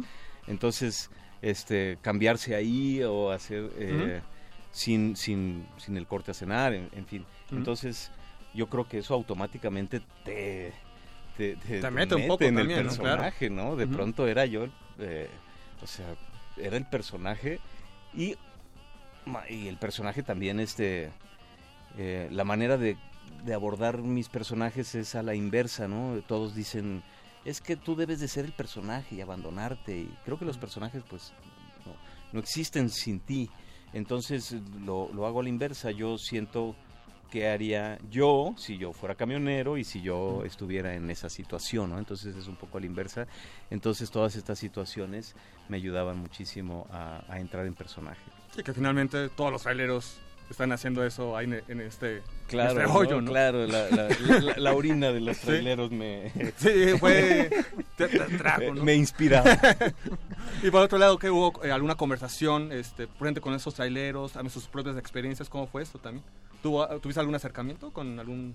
No, no tuve ningún acercamiento porque a la hora que nosotros íbamos estaban dormidos todos. Mm. Entonces, eh, para eso son los, estos estacionamientos donde ahí, ahí, ahí pernoctan. Y pues no, no tuve oportunidad de estar. Lo- lo- los veo, ¿no? Los veo de lejos, pero tampoco tengo... eh, porque tengo la situación de que me conocen como, como, como actor eh, de telenovela, entonces también es difícil, eh, digo, ag- agraciadamente tengo esta facilidad de entrar a- a cualquier lado y en todos lados me reciben, pero siempre me reciben ya como el actor, no, no, no me reciben como persona. Entonces es, es complicado a veces eh, entablar una conversación como normal, ¿no? Siempre es como te ven Sí, de con que un me, poco- está, me está viendo, pero igual es por otra cosa. por ¿no? así, algo extraño, ¿no? Yo Sí. que le empiece a preguntar más de su vida yo a él que él a mí. Entonces ya es- suena algo extraño, ¿no? Algo. Oye, Fabián, ¿y a ti no te ha dado el gusanito de la dirección? A mí me encanta la dirección. Yo creo que yo soy ac- yo soy como un eh, como un director sin sin sin trabajo. Eh, de- de- No has encontrado todavía e- ese, ese proyecto. Pues este, sí, sí los he encontrado, pero no sé si, si soy como, como flojo, ¿no? A lo mejor puede ser un poco flojo o a, a lo mejor el llevarlo a la realización creo que también ya implica como un negocio, ¿no? Entonces eso, eso también ya no me, no me, no me agrada mucho. Pero bueno, me encanta estarme metiendo en las actuaciones de todos mis compañeros, soy metiche. Entonces sí, me interesa mucho la, la dirección y espero, espero algún día que se realice. Fabián, pues antes de concluir la entrevista, ¿dónde pueden nuestros radioescuchas encontrar horarios de la película? ¿Dónde se va a estar Información, dónde se va a estrenar. Pues mira, por lo pronto que ahora en esta, esta onda de, de- del streaming, verlo en Prime Video y, y ya lo podemos, la, la podemos ver, ¿no? Aunque será en tu casa, este, en Pero tu bueno, sala juntas a- a los amigos a la ¿no? familia. Claro, o este, como todo mundo, ¿no? La pone y se tarda media hora en escogerle ya para dormirse, ¿no? La pone para... Bueno, pero escogieron Juan. Pero entonces como que le pongan eh, y ya después ya no se van a dormir. Entonces la pueden ver en, so- por esa plataforma y eh, en los cines, bueno, pues ahí habrá que hacer la tradicional búsqueda. Busquen su horario más cercano. Busquen- Cine más cercano. Por ahí anda en, en el IFAL, está en Movie Company. Ya vean los horarios, ahí sí ya no me lo sé, pero por ahí. En el circuito alternativo. Exacto. Así es, así es. Fabián, pues muchas gracias por habernos acompañado esta noche. Gracias a ustedes. Mucha suerte a futuro en todos tus proyectos. Muchas gracias, aquí estaremos. Nosotros te vamos a despedir con otra canción que aparece en Juan y Vanessa. Se llama Amar a otra, es de Miki Castillo. No se despeguen. Regresamos a Radio UNAM.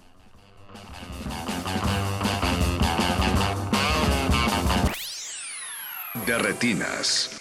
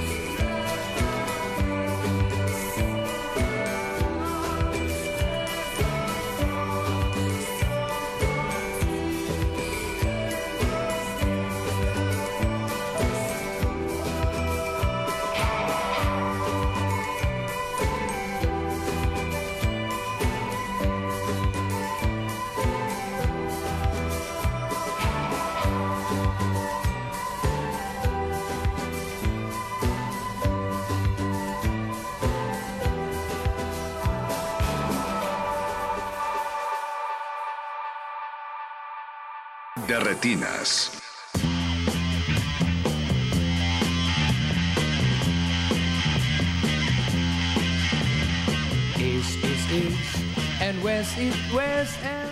Ya estamos de vuelta en Derretinas. Acabamos de escuchar Haití de Arcade Fire, no, eh, no Amar a otra de Miki Castillo. Sí, como que sonaba raro la canción. Sí, yo también dije, esa cumbia ya está muy extraña.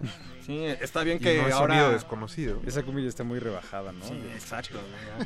Ya. Esos ni, ya, ni los argentinos hacen eso.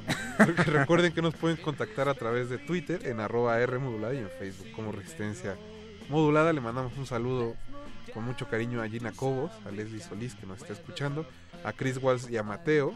Baby Matt. También a Baby Matt. Baby Matt. También un saludo a Daniela Susana de la familia Mercado Solís que nos, nos escribe desde Durango, que está escuchando el programa. Un abrazo hasta Durango, ¿cómo no? Bueno, este. Sí, un saludo. ¿Mm? Iba a decir otra tontería, pero un saludo. Eh, y también Pablo Extinto ya nos escribió que quiere que le digan qué opinan de Mis Reyes contra Godines, muchachos. Así que déjense ir. Todavía no la veo, Pablo, pero... Pero hay alguien que sí la vio y la tengo enfrente. Yo ya la vi, sí, sí. Me sorprendió un poco que siendo lunes a las 8 de la noche, la sala estaba a reventar. Pues esos 64 millones. Estaba hasta Celia Lora. ¿Y le gustó a Celia? No le pude preguntar, se fue así. No, no, no viste en qué momento se rió Celia Lora. Eso sería... Estaba muy lejos. Es que soy miope, entonces disculpen ustedes, pero Ah, pero no te puedes cambiar de asiento. sí, sí, sí. Y ya se considera acoso cuando te acercas así en el cine. entonces- Es cierto. Sí, no, aguas. Aguas. No, y con Celia Lora. No, aguas. Pero bueno, la, la sala estaba a reventar. ¿Y la gente riéndose? La gente eh, riéndose mucho. Creo que, si bien la película no es increíble, ni, ni de algún modo podría decir que es una buena película, hay, creo que cala en cierto punto donde pues es inevitable que todo aquel que haya pasado por una oficina y que haya vivido una dinámica de oficina, se, se diga Godín o no, pues justo a- al identifica ¿no? las situaciones, eh, a mí no me dan risa, pero bueno, a la gente estaba muy divertido. Eh, hay por ahí chistes sobre el América, un saludo de Eric Ortiz García también. Y a José Luis Ortega. Debo decir que, de José Luis Ortega, los mejores momentos vienen con Carlos Vallarta, así que un saludo a Mauricio Ordóñez. Uy, eso suena mal, ¿eh? Que es así, la- las dos escenas que sale se roba la película. Imagínate. Como ¿Cómo el estará, tímido, eh? se llama, eh, su personaje es el tímido. Entonces, Pablo, lo En mejor el que rollo, puedes ¿no? hacer en el rollo, exactamente, es ir a ver Mis Reyes contra Godines y compartirnos No, pues eh, tu opinión. ahora sí que este fin de semana voy a, a ver. Sacrifícate. Ahora sí que esas son nimiedades para el reto. Nosotros vamos a hablar de cosas este, más mundanas, más fashionistas, más triviales. Y para eso tenemos en la línea a Ana Laura Pérez de Revista Icónica, que está disfrutando de un chocolate Oye, con ¿no malvaviscos en Utah. Y al parecer está en un restaurante. Ana, buenas noches. Hola amigos, ¿cómo Ah, están? ves, ¿Cómo estás, Ana? ¿Qué Sí, tal tu mientras que cuenta? no digan groserías, pues bien. ¿Sí, sí te van a dejar trabajar ahí o no? Oye, sí estoy trabajando, ¿qué creen? No, no es que No puede escuchamos ser que hasta distancia me trolean. que- ¿Cómo estás, Ana? Muerta de frío, aquí haciendo tiempo para ver una película al rato, para que Navarijo no se enoje. Uh, Ay, ya a esas horas, ¿quién te cree que estás viendo películas? Ya son las De día fiestas. veo películas, de noche bailo con Jeff Goldblum. Pues, Ya para esas horas, ¿cuál Hijo. película? Bueno, en todo caso, si No, la vas a ver, no te vas a dormir. increíbles. Ana, pues cuéntanos qué has visto, qué ha estado bueno. Me dices que la película de Harry Sama no fue recibida con elogio. Híjole, luego, luego estás entrando en la cizaña. No, bueno, es que es un programa de cine mexicano. ¿De qué te vamos a preguntar? Pues mira, yo no he tenido chance de verla todavía, pero la verdad es que no he escuchado muy buenos comentarios, perdón. Uh. Bueno, ¿qué, qué has visto? ¿Qué te ha gustado, Ana? Cuéntanos. Pues vi la nueva de Gabriel Mascaro, Ajá. se llama Divino Amor, está súper bien. A Rodrigo no le gustó tanto, lo pe- pensó que era como un capítulo de Black Mirror, Uh. pero a mí me pareció muy interesante. Y vamos con Black Mirror otra Bueno, ese, vez. ese joven Rodrigo tiene gustos muy finos. Digo, no por nada trabaja en Es- Cineteca. No sé, es extraño, siempre nos peleamos, todo lo que a él le gusta a mí no me gusta y viceversa, pero No, bueno. ni modo, así es esto. Este también Velvet Bozo, que ya se estrena este viernes en Netflix, según entiendo. Sí, es la película de Tony Gilroy con Jake Gyllenhaal. Sobre, sobre el mundo Sí, del está- arte. La verdad es que no, no llegó a mis ex- expectativas, pero está bien, más o menos, ahí, a medias. ¿Sí te acordaste de Avelina, Lo- de Avelina Lesper o no? Que esa es la no, pregunta. ¿sabes de qué me acordé? Y es una comparación horrorosa. De este programa noventero, Escalofríos, Goosebumps. Ajá. Uh, O sea, el clásico del Canal 5. el, te- el que tenía el que tenía el intro del, del perrito Golden, ¿no? Que este le poseía Don- el que sí, se sí. le pega los ojos de verde. Sí, sí. justo. Wow. Qué O gran sea, hay referencia. escenas Wow. como con sangre saliendo de pinturas y así. Ok. Y entonces está como extraño. Suena algo que podría disfrutar en Netflix únicamente. Sí, justo, justo, la verdad es que Oye, Perdón. Es una película para contrólate, Netflix, sin duda. Bueno, Que, ya la veremos. que no este sabes en cuánto está saliendo el minuto hasta Utah del teléfono. Entonces, por favor, controla. Las cuentas aquí, de- al ratito en Radio UNAM. La, caras, la ¿eh? austeridad de la cuarta transformación. Aquí ya valió y apenas estamos en enero. Sí, ese fue el presupuesto. Imagínate. El presupuesto de seis meses se fue en esta llamada, Ana Laura, así que quiero que lo aproveches. Sácale. Sácale Ay, jugo, sácale jugo. ¿Qué más viste? Pues The Last Black Man in San Francisco está súper interesante. Es, es rara. Está basada en un, en un libro. Ajá. Es de Joe Talbot. Y este, la verdad es que tiene una narración inicialmente súper convencional, pero se va volviendo rarísima hacia el final. Y es como una cosa acerca de la búsqueda de la identidad propia a través de las raíces y de las, las historias que se cuenta uno a sí mismo de, a través de sus historias familiares. Está súper interesante. Yo creo que esa sí va a llegar. De hecho, era una de las películas más esperadas del festival, al parecer. Súper padre.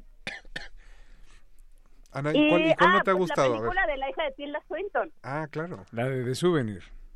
Sí, está, es una cosa maravillosa. A ver, Tiene una propuesta visual súper sólida. ¿Cuántos personajes ha- hace Tilda Swinton? ¿Cuántos maquillajes hay? O sea, si hay menos que en Suspiria, no la vamos a ver. No, esperen. Estábamos platicando con Jeff Goldblum. Ay, no, bueno. Ay, luego, Espera, luego. espera. Estaba Aquí casual. No, bueno, a ver, a ver, ¿a dónde vamos? así ya sabes, casual, echándome una chela con Jeff Goldblum. Ajá. Y llega un músico y le dice, oye, la típica pregunta, si, si hiciera una película de tu vida, ¿quién te interpretaría? Y dijo que Tilda Swinton. No veo a quién más podría interpretar a Jeff Goldblum, la verdad. En realidad Tal yo tampoco, creo que fue una respuesta súper atinada. Pero la película, este, ¿qué tiene? Porque hemos leído mucho, particularmente de críticos anglosajones, que son la mayoría que están en Sundance, que la película es, este, como un, eh, es el recuento de un estudiante de cine con su pareja y a inicios de los 80, que es una época en la que parecemos estar como muy muy fijados, pero no sé en cuestión como de recreación, si trae algo diferente a la mesa o este, si es simplemente también como otro ejercicio de nostalgia, ¿qué onda con The Souvenir de Joanna Hawk? No, en realidad es una película narrativamente muy convencional, hasta se puede decir que un poco predecible, pero lo que a mí me pareció súper interesante es que la propuesta visual es súper sólida. O sea, juega como con el fuera de foco de una manera súper interesante, cámara fija, entonces los personajes entran y salen del cuadro y todo es desde el punto de vista del- de este personaje, de esta chava que es la estudiante de cine, que empieza a andar con un profesor a tener una relación súper tormentosa. Porque, pero ese pero ya es está como... genial, ¿no? ¿Perdón? Eh, me, me imagino que es porque es un genio al, al final. ¿Qué es? ¿Qué? No te alcanzo a oír, Jorge. no es Jorge. Que, Para empezar. que su relación es, tiene muchos conflictos porque uno de ellos es un genio, me imagino. ¿No va por ahí? Sí, no, es una, es una relación de poder muy marcada y de abuso, en realidad. O sea, de hecho, conforme va pasando la historia, se vuelve una situación súper super abusiva y súper violenta. Esa es como película de Lo Natalia cual- Beristain. luego, luego. No, bueno, o sea, quiero saber. Este, Golpe bajo, Me voy a reservar Beristain, mis ¿no? comentarios al respecto. Ok, ya. ya se sabe lo que pienso. Oye, y Ana Laura, también hemos leído mucho por acá de este cierto cierto documental un poco controversial de este Michael Ah, de Jackson. Michael Jackson. Oye, nada más confirma. que el de Loret. No, no, espérame. No, esa es otra cosa. Ana Laura, ¿fuiste a ver el documental de la vaquita Espera, espera. marina de Loret? Pero es que a mí Este, algo que me a ver algo que me no, llamó perdón, la verdad es que Sí, sí, sí. yo sé que Ay, no sé si los está escuchando Eric, pero sé que él quería venir a Sundance solamente para ver ese documental. De hecho, me escribió Pero, pues- a mí diciendo, es que quiero ver ese documental, qué lástima que no puedo ir con Ana Laura. E- ese era Qué el lástima. gran documental. De hecho, te Ay, etiquetó y todo, porque sí quería ir a, a ver este, a Carlos Loret de Mola. Y seguro anda Loret por aquí muriéndose de frío, seguramente. Pues si lo ves, la selfie, ¿eh? Tendrá una caba- tendrá también cabañita en fotos Utah. Pues espero que nada más solo, ¿eh? Que, que si lo tienen, que nada, no, no está acompañada con Sin Con- reporteras. con Sin reporteras, por Sí, favor. por favor. Pero bueno, Ana, Perdón, nos perdón. ibas a decir del documental de Michael Jackson. ¿Sí lograste verlo? ¿Sí lograste verlo? No, no lo he visto todavía. Oh. Tengo Cuatro días más, cuatro días más. Oye, pero nada más confirman una cosa. ¿Es cierto que había eh, psicólogos afuera de la sala para atender a la gente que saliera muy perturbada por el contenido de la película? Sí, sí, eso fue... ¿Cómo eso fue ¿Es real eso? Eh, claro, eso, bueno, cuando menos fue parte de los reportes que estuvimos leyendo por acá, que literal había psicólogos afuera de la sala eh, para atender a la gente que saliera muy perturbada del contenido del documental de Michael Jackson, que tenía información o, bueno, revelaciones como muy, este, muy, muy fuertes. Al parecer sí es muy fuerte. Las personas con las que he platicado que lo han visto sí, sí salieron muy perturbadas. ¿Jeff Goldblum lo vio? Este, no, estaba viendo mi Es, bella es cara. demasiado feliz para ver ese tipo de cosas. Eso es cierto. Y es demasiado alto también, ¿eh? Pero bueno, cuéntanos, Ana. ¿qué Ya no vimos te- las fotos, ya vimos las ¿Qué no te ha fotos. gustado? Que no me ha gustado. Uf, Para que la gente esté hay una prevenida. película que se llama Light from Light, que la verdad es que no creo que llegue. Es acerca de una medium que está ayudando a un señor a contactar a su esposa muerta. Y tiene como un montón de aparatitos para encontrar fantasmas y así. Pero está, no sé, es como, es, es raro porque es parte de la Ajá. categoría Next, que se supone que son las cosas más vanguardistas. Pero en realidad es una, igual es una narración súper convencional, un montón de lugares comunes, Oye, cuando menos la medium es más guapa que Carlos Trejo. Nadie, por favor. no, sí, es- eso es cierto, nadie. Nadie es más bello que No, Carlos no, no. Trejo. Es que los una cosa pectorales terrible, de de Carlos. Trejo. Perdón, Ana, la verdad es que a la distancia nos afecta el frío. No, no sabes. O sea, ahorita me tuve que salir a una terraza para hablar con ustedes y está siendo una experiencia muy difícil. ¿En cuánto están ahí? ¿A cuánto están? ¿Sabes? No sé, cuando llegué estábamos a menos 10. Ahorita no estoy segura, la verdad, pero siento que está más frío. Sí, bueno, la sensación térmica debe ser más baja. Entonces te vamos a Sí, no, dejar el regresar a tu chocolatito ¿Cómo? caliente. Que vamos a dejar que Chocolate regreses caliente, al chocolate y a las cafecito, salas de cine, caliente. a los abrazos de las estrellas. A los Ay, ni me digas, ni me lo recuerdes. Voy a La- atesorar ese momento para toda mi vida. A La bailar gasolina. A- No, reggaetón hecho porque al a mi Utah apenas está a llegando. Me voy a jugar con Jeff Goldblum, está decidido. A ver, ni se diga más. O sea que ya no regresas acá a la ciudad. No, fue un gusto conocer los amigos, nos visitan. Bueno, Debe de haber mucho freelanceo en Utah. seguramente. Espero que te guste la iglesia de los santos de los últimos días. Ana, pues muchas gracias. Que espero que te la sigas pasando bien. No, gracias a ustedes amigos, ya les platicaré más cosas en vivo la próxima semana que que regresemos. Nos vemos, Ana. Cuídense mucho. Bye, bye. Bye. Bye. Pues Bye. esa fue Ana Laura Pérez de revista Icónica, que nos contó de algunas de las cosas que ha visto en Sundance. Se ve que se la está pasando bien. Ha estado movido. Sí, sí, sí, sí. Esperemos que pronto lleguen las dos películas mexicanas que estaban, dos o tres películas mexicanas que andaban por allá. Pues creo que la de Harizama es la que estaba haciendo como más, más ruido. Era Bueno, la, la carta fuerte del festival. Esa la veremos en Morelia. Seguramente. Ganó Impulso Morelia. Bueno, pues entonces ya casi es un hecho que por ahí estaremos viéndola. Y posteriormente el estreno comercial, ¿no? Bueno. Pues ahí está la invitación. Aquellos que quieran ir a Sundance esta semana todavía lleguen. Todavía alcanzan. Oye, si no, pues chequen el programa del festival cuando llegue al resto de los festivales nacionales. Sí. Vamos a ir a un corte musical. Vamos a escuchar That's, That's It de The Preservation Hall Jazz Band, que tocó junto con Arcade Fire en Sundance. Y Ana Laura pues escogió esta canción. Se las dejamos, no se despeguen. Recuerden que están en el 96.1 de Radio. De.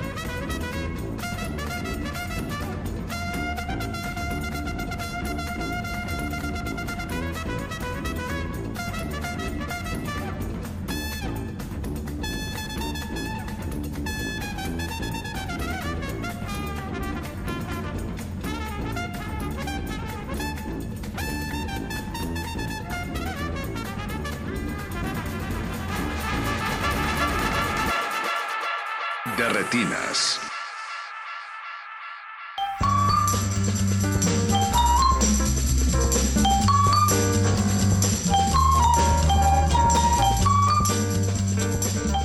Ya estamos de vuelta en el último bloque de resistencia de retinas, en resistencia modulada. Y para cerrar vamos a platicar con nuestros amigos de la Filmoteca de la UNAM. En la línea tenemos a Naún Calleros, que es director del Banco de Imagen de la Filmoteca. Naún, ¿estás en la línea? Sí, aquí me encuentro. Buenas noches. ¿Cómo estás? Buenas noches. Muy bien. Gusto de estar con ustedes. Pues desde hace una semana la Filmoteca tiene un restreno estreno, que es en realidad creo de las películas imperdibles del año, se llama Un lugar llamado Chiapas. Y aparte de estar proyectando la película, ustedes tuvieron la fortuna de resguardar, tengo entendido, casi una eh, tonelada de material que filmó Nettie Wild en, en la jungla chapaneca. Efectivamente, así es. Este, desde hasta este proceso ha durado casi más como un año y medio Ajá. desde que tuvimos el primer contacto con ella. Este, y ha sido todo un proceso de recuperar esta película, remasterizarla y aparte este, recibimos todo este material que fue la filmación de estos meses que estuvo ella en el, en el país, en la, en la selva chapaneca, este, haciendo esta investigación y para crear este documental, un, un lugar llamado Chiapas. Tengo entendido que la mayoría son rollos en 16 milímetros. ¿En qué estado les llegaron? Este, bueno, eh, nada más para precisar, es el formato es super 16 milímetros, que sí, efectivamente es 16 milímetros el ancho de, de la película, pero de un costado es un poco más, más gruesa, porque eso, eso permite este, más amplitud de la imagen, ¿eh? Ah, por eso se le llama super 16 milímetros, y afortunadamente ah, lo tuvieron mucho tiempo allá en Canadá guardado, este, y cuando nos llegó, nos llegó en excelentes condiciones, ¿no? En ese sentido estamos muy contentos, este, porque el proceso de restauración, pues no, no, no va, no, no va a ser tan duro, ¿no? Porque está en muy buenas condiciones el material. Y pues cuéntanos qué sigue para la Filmoteca con todo este banco de imágenes. ¿Cuántas horas son de material?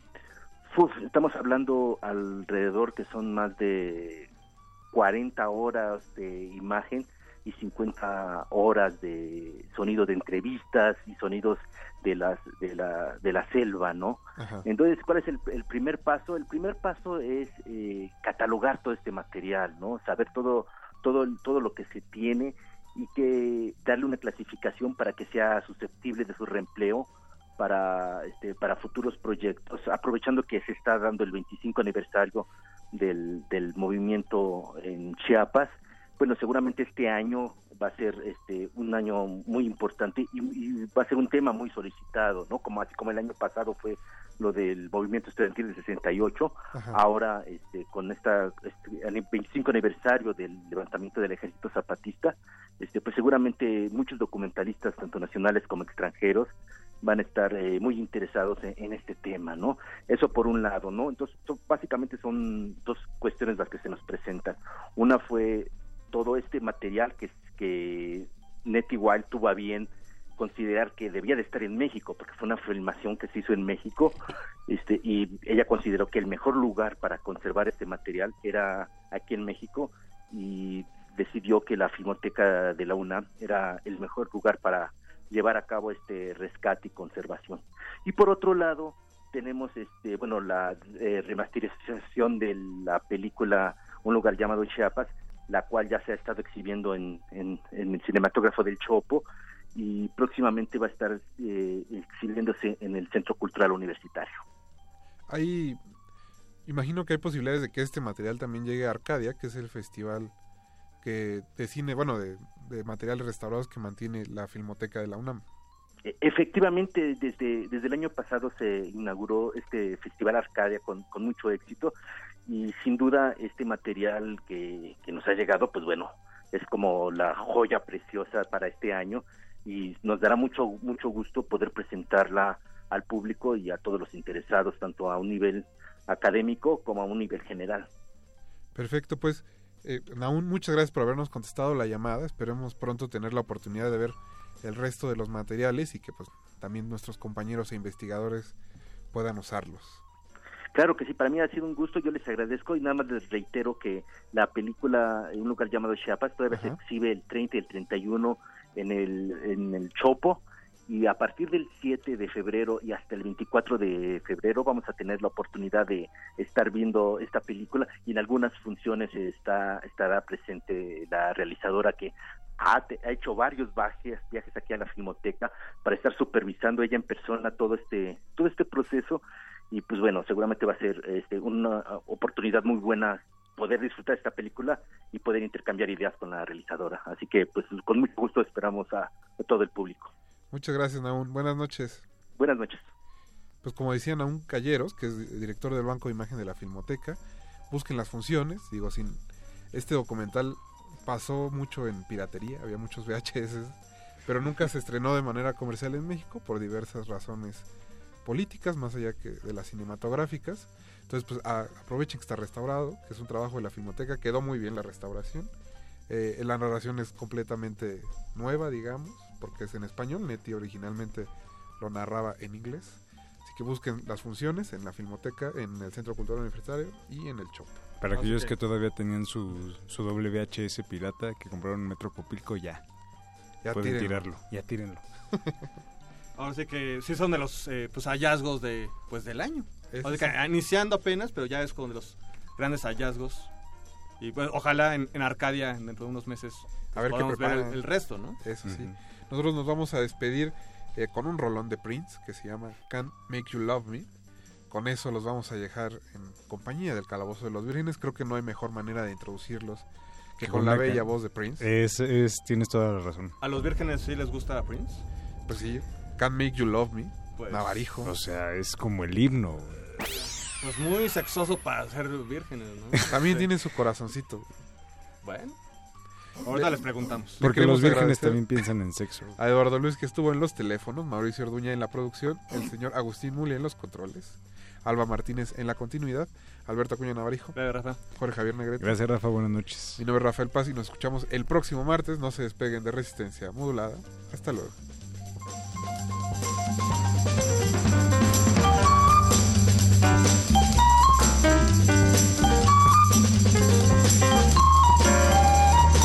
De retinas.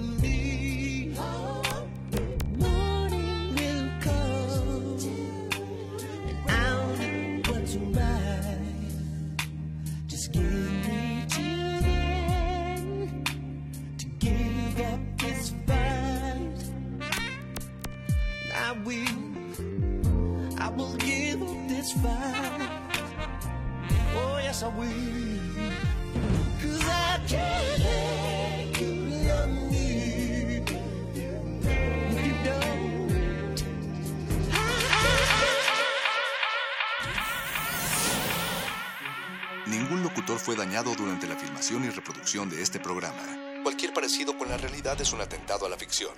Consulta cartelera para próximas funciones.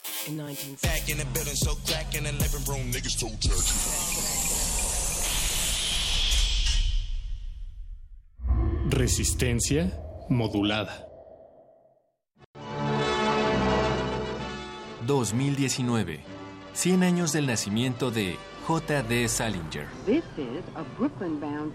Recordemos a Holden Caulfield, aquel joven rebelde, conflictivo, inmerso en la turbia realidad del Nueva York de la posguerra, confundido con los cambios de su adolescencia y que, en palabras de su hermana Phoebe, nada le gusta. Es otro personaje entrañable de esta novela, la, la hermana que sirve como una especie de contrapunto a su, hermana, a su hermano Holden Caulfield.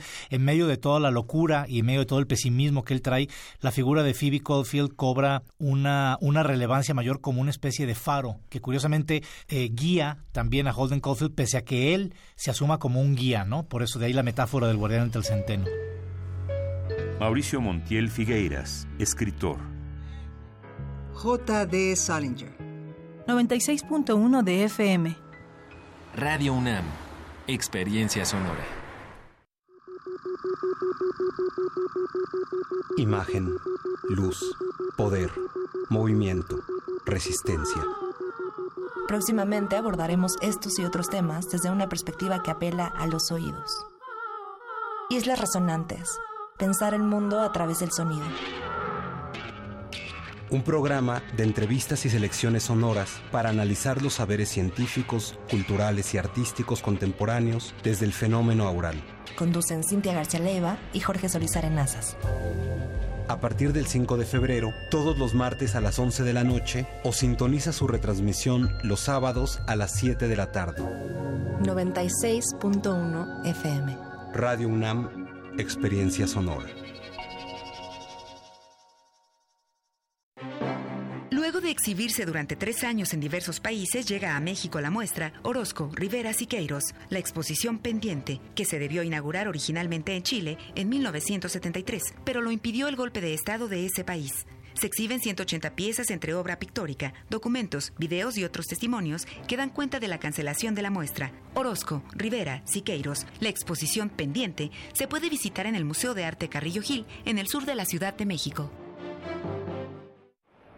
El amor es también una liberación del corazón, una plegaria por cumplirse, la posibilidad de una vida sublime. Así se redime con lo femenino. Este mes, Radio UNAM te invita a sus martes de danza para que te sumes al atrevimiento del gozo en Zafir. Ofrenda de danza buto de Cintia Patiño. Todos los martes de febrero a las 20 horas en la sala Julián Carrillo de Radio UNAM. Adolfo Prieto 133 en la Colonia del Valle, cerca del Metrobús Amores. Entrada libre. El amor es mi guardián. Dale tregua a mi silencio. Larga mirada a la plegaria de mi disolución. Radio UNAM. Experiencia sonora. Resistencia modulada. Los niveles inferiores de la nave de la Resistencia están dedicados a los calabozos, donde se resguardan los temas prohibidos y tomos de conocimiento olvidado. El más grande de ellos es donde guardamos los juegos, los cómics y las frituras de queso. Bienvenido a él, viajero. El calabozo de los vírgenes. El calabozo de los vírgenes.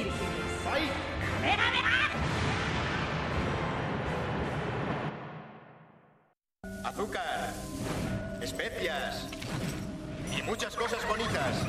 Fueron los ingredientes escogidos para crear unas nenitas perfectas, pero el profesor Utonium añadió por descuido un ingrediente más a su poción, la sustancia X. Así nacieron las supernenas. Y ahora con sus ultra superpoderes, Pétalo, Burbuja y Cactus consagran su vida a combatir el crimen y las fuerzas del mal.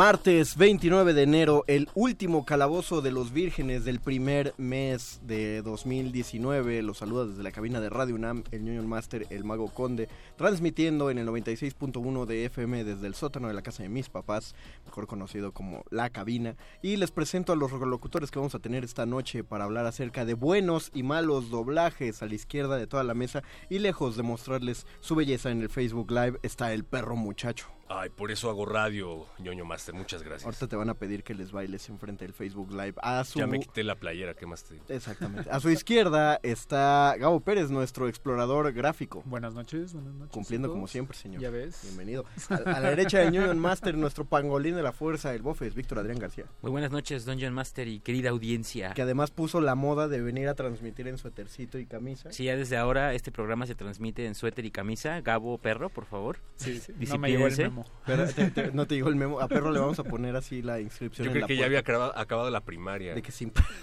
cámara, perro. ¿eh?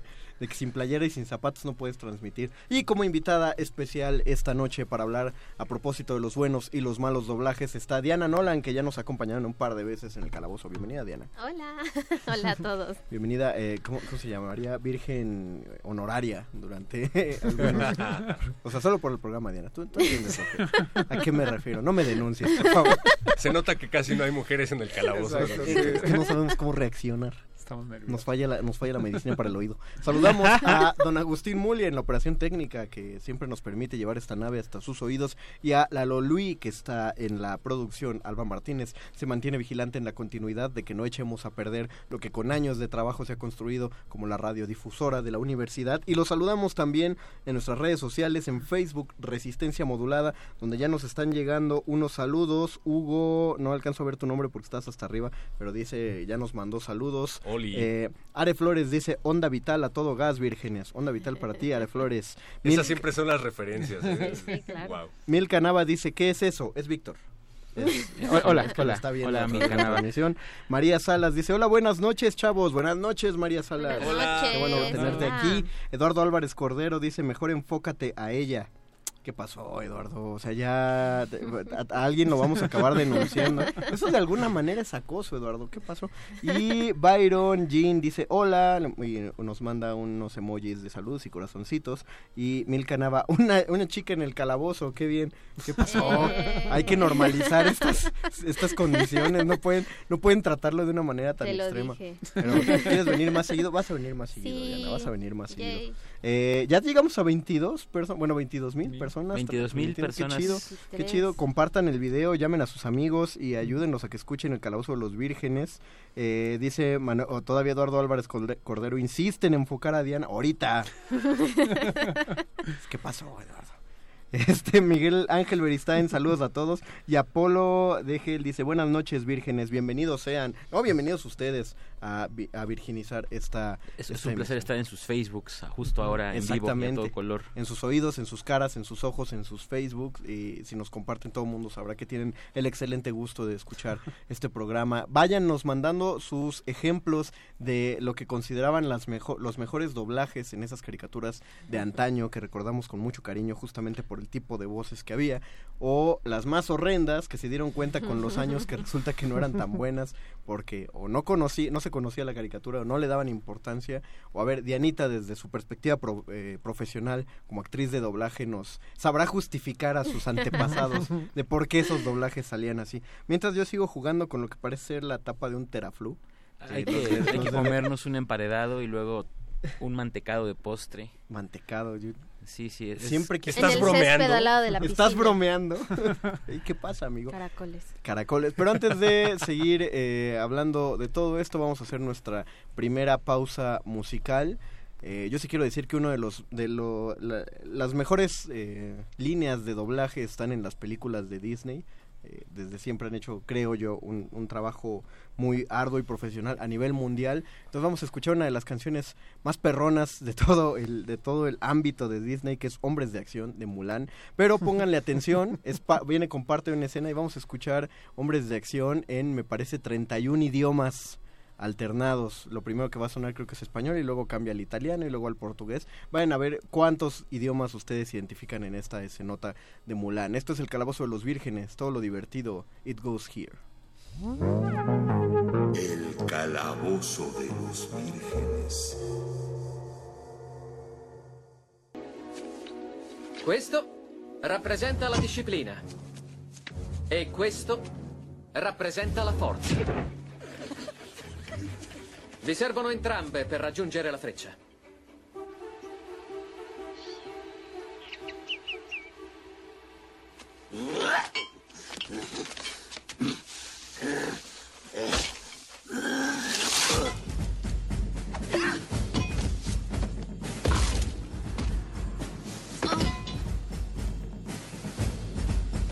Ne abbiamo di strada da fare.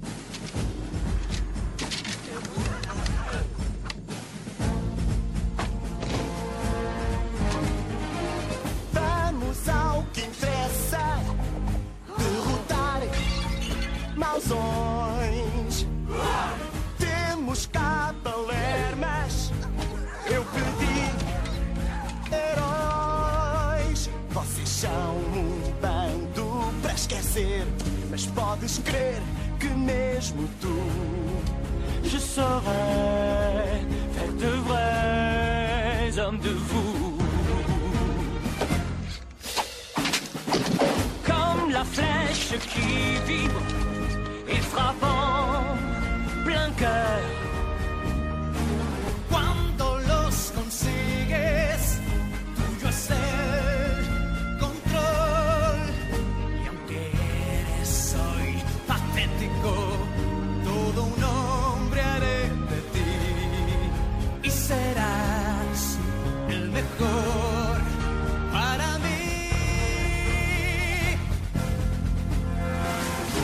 我廢廢活咩賣？你哋望着天地拜拜，你你我我當場出醜多趣怪。他們膽戰用心經，我的身份还是秘密。掉入水里可会要了我小命。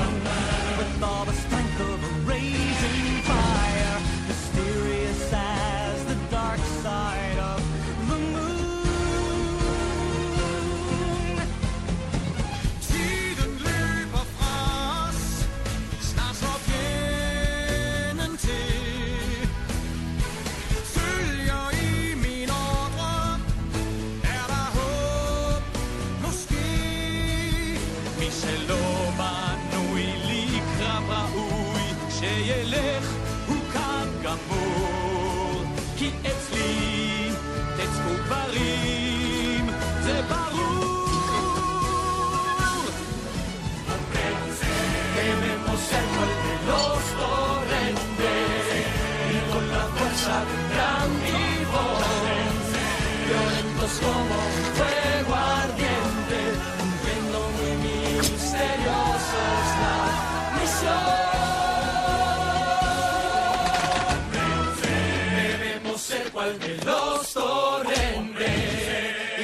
la fuerza de un gran tifón, violentos como un fuego ardiente, cumpliendo muy misteriosos la misión.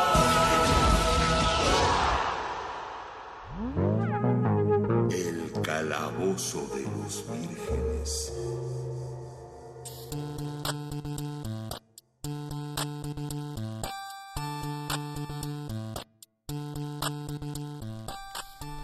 Nos escribe, eh, ah no, Apolo ya lo habíamos leído. Ah no, pero nos vuelve a escribir Apolo, deje el saludos a la hermosa invitada, preséntenla más, ¿no? ¿Qué pasó, amigo? Por eso se llama el calabozo de los vírgenes, van a, es como si nunca hubieran visto una mujer. Relajémonos un poquito. Manuel Es Agüen- como si. Beristain, Jorge Arbizo, el Tata, buenísimo en Don, eh, Exacto. en Don Gato, como no era Benito. Don Gato, hay que mencionarlo aparte en algún momento porque yo me enteré muchísimo tiempo después de que vi la serie de que Don Gato consistía nada más de 20... 19 capítulos.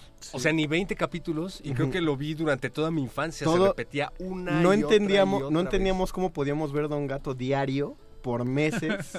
Sin darnos cuenta de que se repetía un- cada... exacto, cada mes en teoría, porque Sí. en un mes se, se agotaban. Pero era un fenómeno interesante que no se replicó en Estados Unidos. De hecho, allá la serie no fue tan exitosa al grado de que cuando intentaron hacer una película se llevó a cabo por Es parte que de, de por el gente déficit de atención. es que a ellos, es que a ellos les deprime, les deprime la pobreza. O Nos- era el doblaje. ¿Has escuchado a Benito en idioma original? No, ¿cómo Era espantoso. Pues era como un. A ver, imita algo. Eh, no soy actor de doblaje, para eso trajimos a Dianita, pero Pero eh, no hablaba como una especie de. Pues no sé, de, de, de gángster de la época, como así. Como... ¿Benito Bodoque? Benito Bodoque hablaba con un señor, con un gordo gángster de la época. Ujú. No. Ahorita Ah, buscamos sí, el audio. Ahorita buscamos el audio.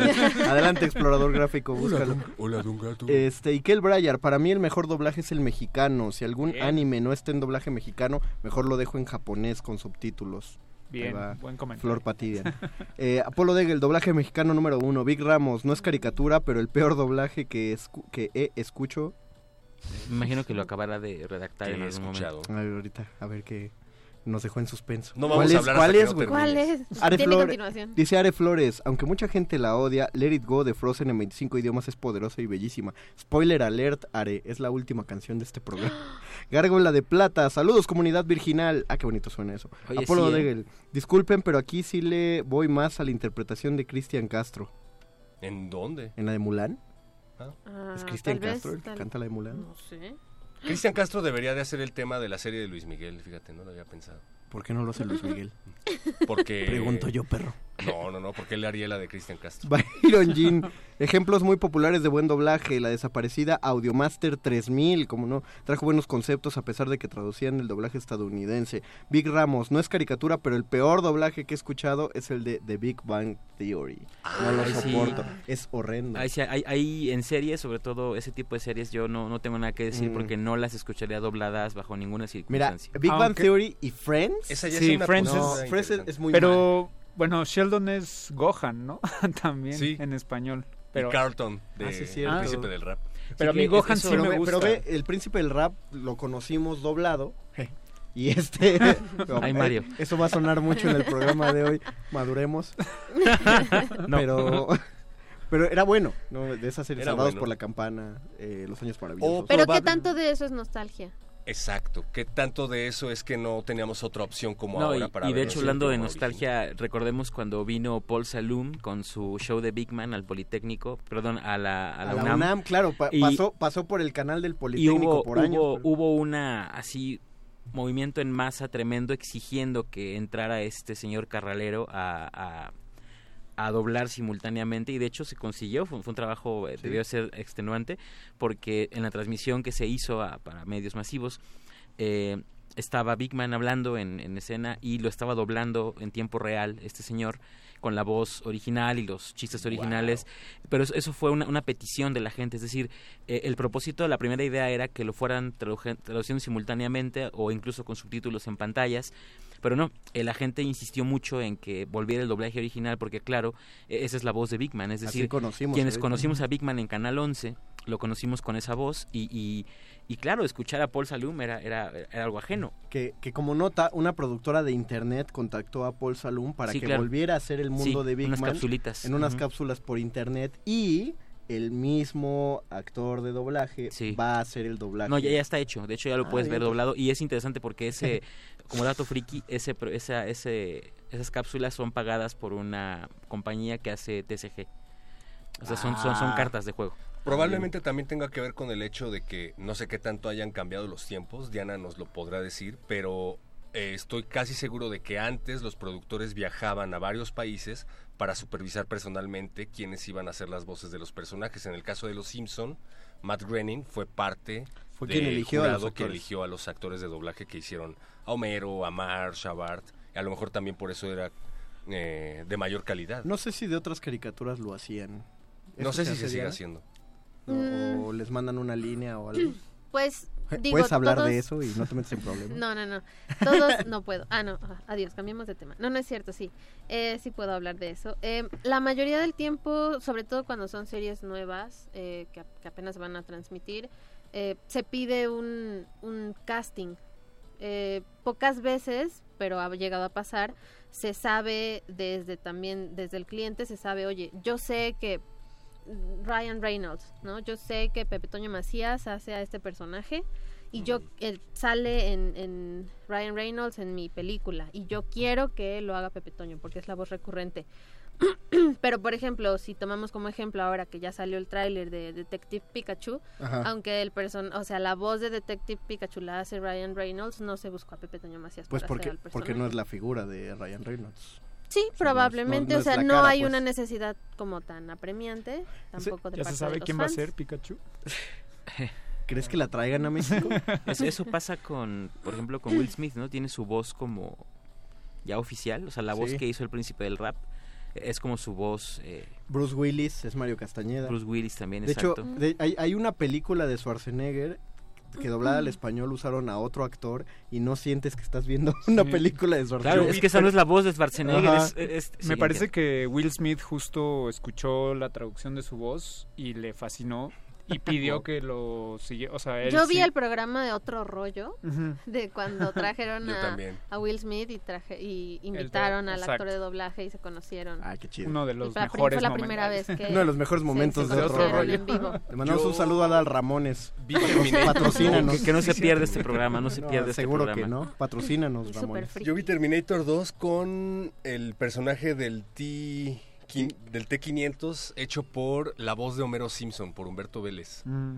Y es el que dice en español latino, hasta la vista, baby. Y el mismo Ah, sí, Humberto es Vélez en algún momento dijo que él no quería hacer ese personaje, pero los productores insistieron en que fuera él. Y él mismo decía, es que creo que mi voz no quedaba para nada con el personaje, pero bueno, hice mi mejor esfuerzo. Es verdad, es verdad, es el... Y sí, suena- es que no puedes dejar de pensar en Homero Simpson cuando se está apuntando. Exacto. Eh, Ándale. Nos dice, ah, espérenme tantito porque se, se traba esto. Byron Jean y le daban su toque mexicano en los doblajes. Ah. Hugo Irineo, el, debla- el doblaje arbure- alburero de las tortugas ninja que ya se Ah. conoció hace poquito. Eh, Apolo Degel. se rompió una taza. No, el de este. Sácame de una Oye, duda, sácame de amigo. una duda. Apolo de Hell, no importa la distancia de Hércules de Disney, la interpretación de Michael Bolton un poco más mejor que la de Ricky Martin. Eh, tenemos un amigo que imita muy bien al Ricky Martin Ah, de sí. Hércules. No puedo venir. No. Gárgola de Plata, nada como el doblaje mexicano también. Lorena Peláez, me encanta Don Gato por las mañanas antes de ir a trabajar. ¿Todavía lo pasan? Pues a lo mejor tiene el DVD y lo pone. Los María en YouTube. Ah, que existe en YouTube. O sea, perro, por Dios. Es que yo sí lo vi en la televisión convencional antes de irme. a la Convencional. Luz María Mendoza Hernández dice, a veces cuando escucho a McLean sería como si pudieran crearse un personaje como Goku McLean. Eso es algo, de hecho, bien chido del doblaje. Eh, cuando empiezas a encontrar estas voces en otros personajes, que son las mismas, es muy... pa- Por ejemplo, Sí, con Goku, y no escucharlo decir groserías. El otro día estaba entrando al metro y no sé qué película era, pero estaba así la voz de Goku diciendo, ah, sí, maldito idiota, ¿qué vas a hacer? Y tú, Oh, Goku, Goku nunca ha dicho eso. Goku no habla así. ¿Qué le pasa? Eh, Dani Martín, un mal doblaje es el de Supercampeones. ¿Confirmado? Dice pero el original. Dice la Lolui que sí. No, yo creo que el original. ¿No? Debe ser. ¿Qué dices la? Ah, tenemos el... A ver, vamos a poner un pequeño fragmento del, del doblaje de Yay. Supercampeones. Bueno, para empezar, los nombres no eran los originales. No. Espérate, espérate, espérate.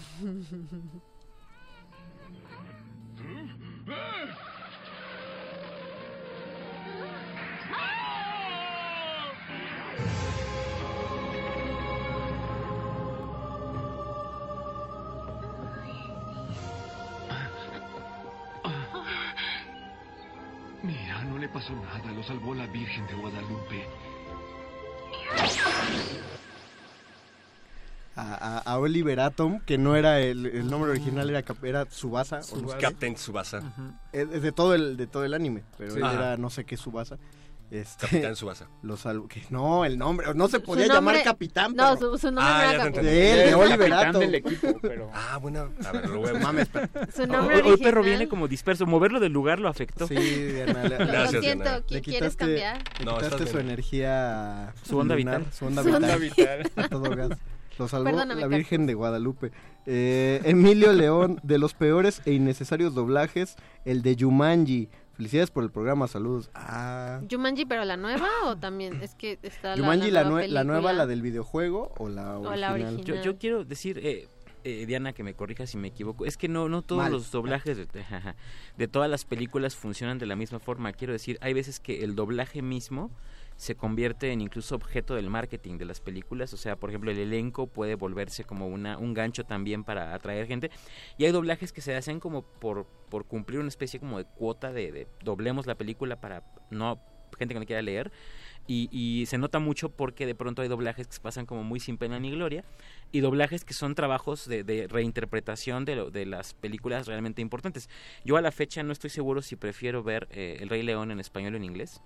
Y es, es mucho decir porque en inglés tenemos el, el- el elenco magnífico de James Earl Jones, Jeremy Irons y eh, este Rowan Atkinson. Ajá. Y sin embargo, eh, creo que no por nostalgia, sino por, por de verdad, porque es un muy buen doblaje, podría preferirla en español, pero por eso, porque es un muy buen trabajo, que no ocurre siempre. He, he- he visto películas dobladas en televisión con un trabajo bastante mediocre, es decir, es como por cumplir y, y listo, ¿no? Y eso no, no sé si es así o, o es algo casuístico y azaroso o, o realmente hay como detrás una intención. Si quieres, eh, eh, ponemos borrosa tu cara para que si vas a decir cosas que no se pueden, ahí está, puedes No, no. hablar y nadie se... Puedes Sé- fingir sé lo la que- voz también. sé lo que puedes, puedo fingir, puedes decir. fingir la voz y nadie sabrá. Sé lo que puedo decir, sé lo que no. Ah, ok, muy bien.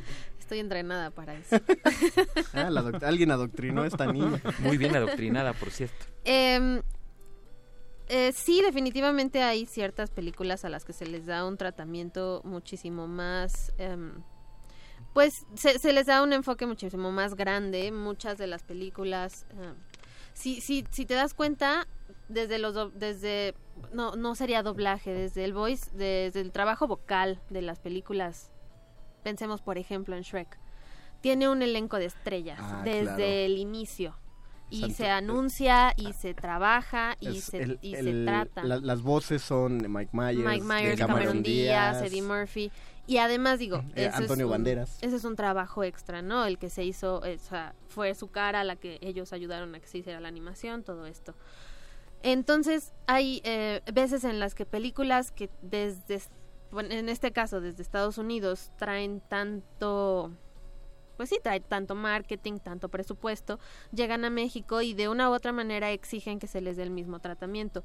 Por eso, por ejemplo, tenemos a un elenco también estrella en el doblaje mexicano de Los Increíbles. Víctor Trujillo, Consuelo Duval. Exacto. Y el fulano que hace a la voz de Edna Modas, que no me acuerdo Darío. Tepay. Ah, ah, míralo. Otro logro. Bob. Gracias.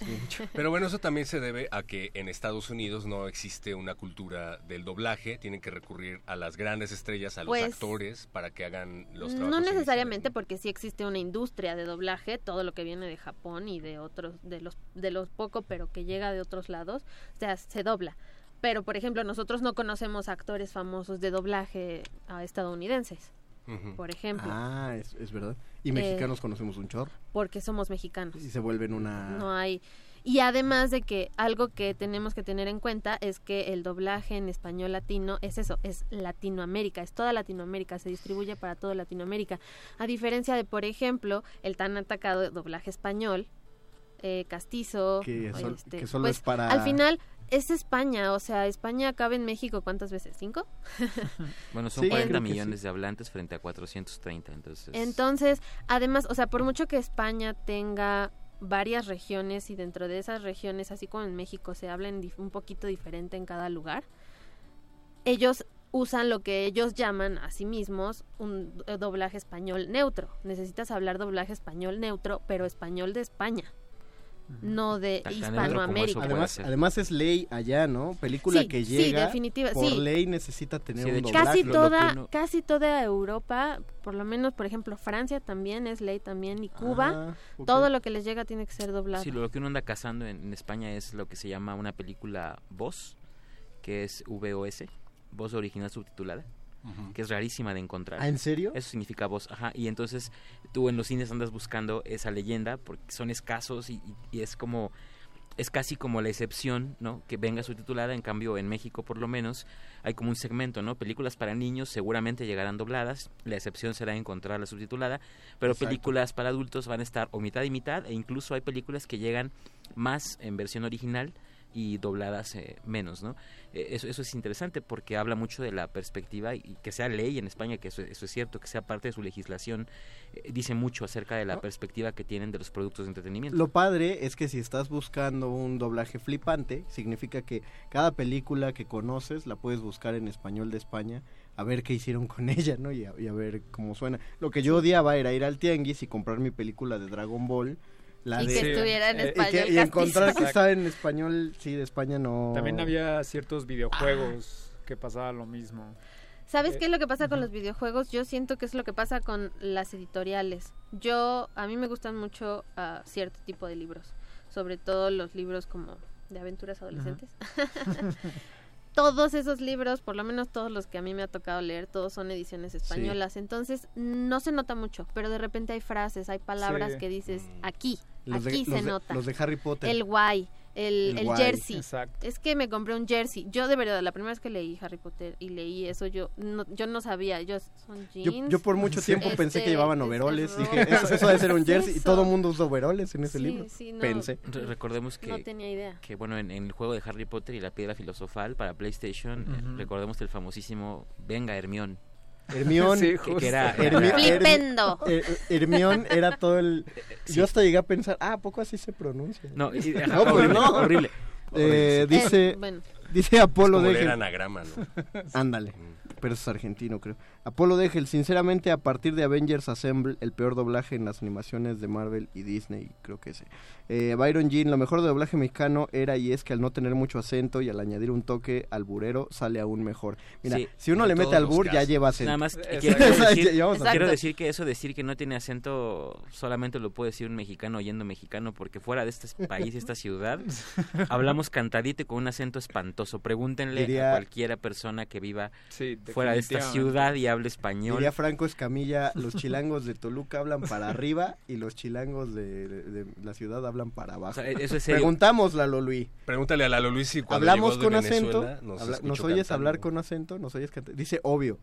Yo, yo, yo a él le oigo un acentazo. Pero o sea, dilo claro, como lo dijo él. claro. Dijo obvio. Obvio. Pero pa- tengo otra pregunta, Lalo Luis. Me mandas un mensaje diciéndome cuáles audios tenemos para escuchar y me pones que tenemos de la serie Futboleros. Y te pregunto, ¿así se llama la serie? ¿Así la conociste tú? Ah, le preguntó a Mau. Y Mau te dijo fútbol. Te troleó, mano, porque se llama, se llama Supercampeón. Yo pensé que era la versión española. Yo pensé que en Venezuela les decían futbolero.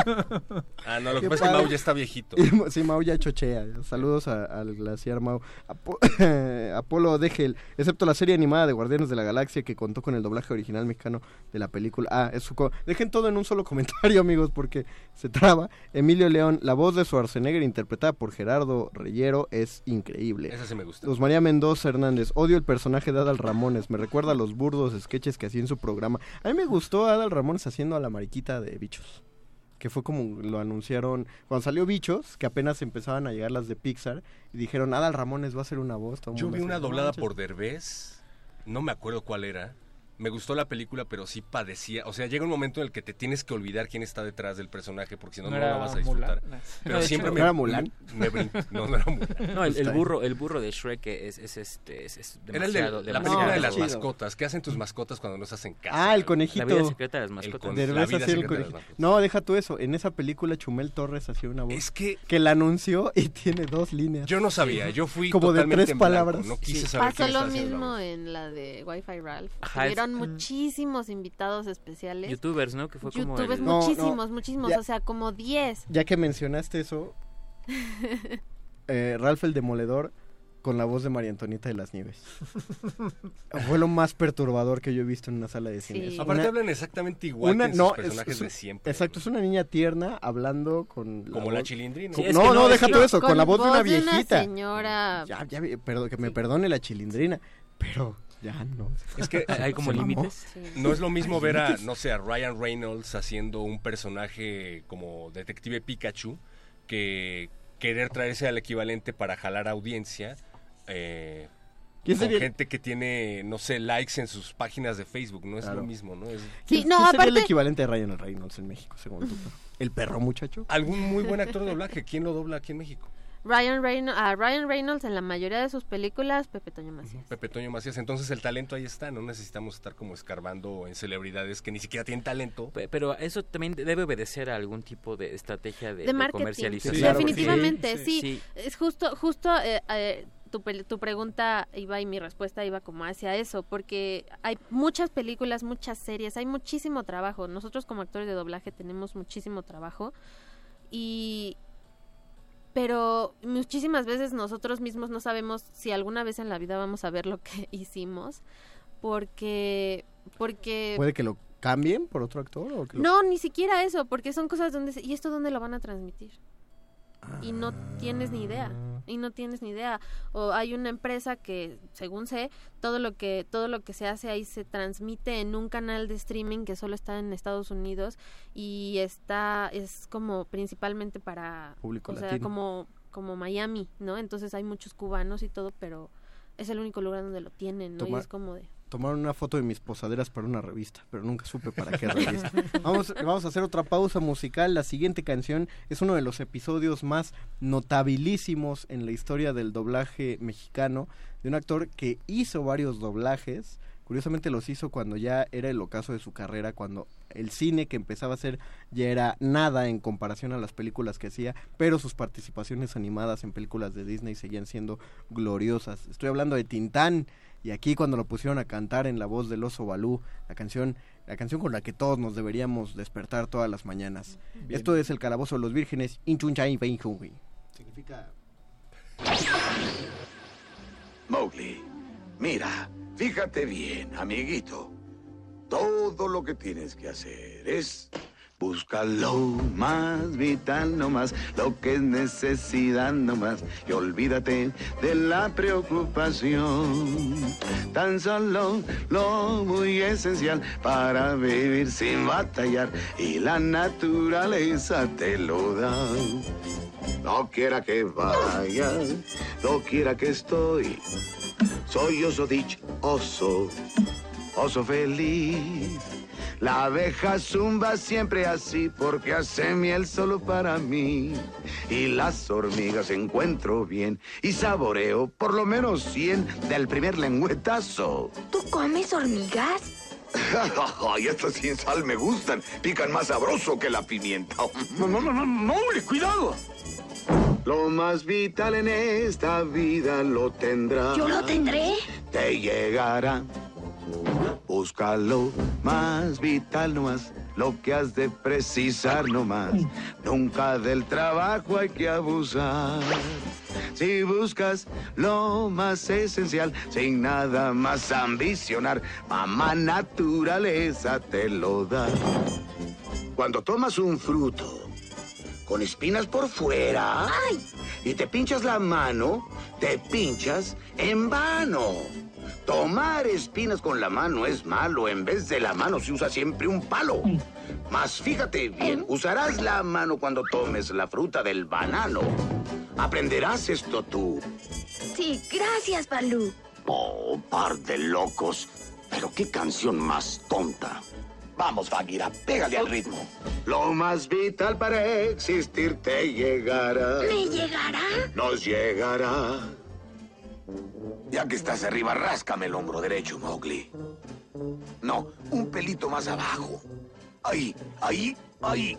Ah, ¡Qué sabrosura! Mm, me gusta. Mowgli, tenemos que buscar un árbol. Esta comezón es de las grandes. Vamos.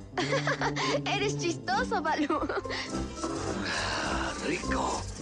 Ay. Oh, esto es delicioso. Oh. Ay, ay, ay, ay. Un poquito más. Ah, eh,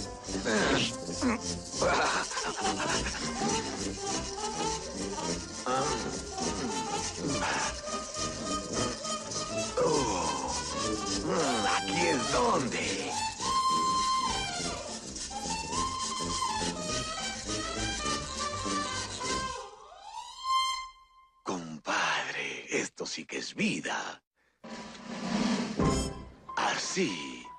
Déjate llevar. Así. Tranquilo, deja el cuerpo descansar. Mira, te daré un consejo, amiguito. Si como esa abeja fanas, ah, trabajas demasiado. Y el tiempo no pierdas nunca en buscar cosas que quieras, que jamás encontrarás. Pues ya verás que no te hace falta y aún sin él, tú sigues viviendo, pues esta es la verdad. Lo más vital para existir te llegará. Oh, me rindo. Ojalá le dure la suerte. Mowgli, canta conmigo, ¿eh? Búscalo más vital no más, lo que has de precisar no más, pues nunca del trabajo hay que abusar. Sí, señor. Si buscas lo más esencial, sin nada más ambicionar, mamá naturaleza te lo da. Eso, mamá naturaleza te lo da. Sí, señor. Perfecto. Calabozo de los vírgenes.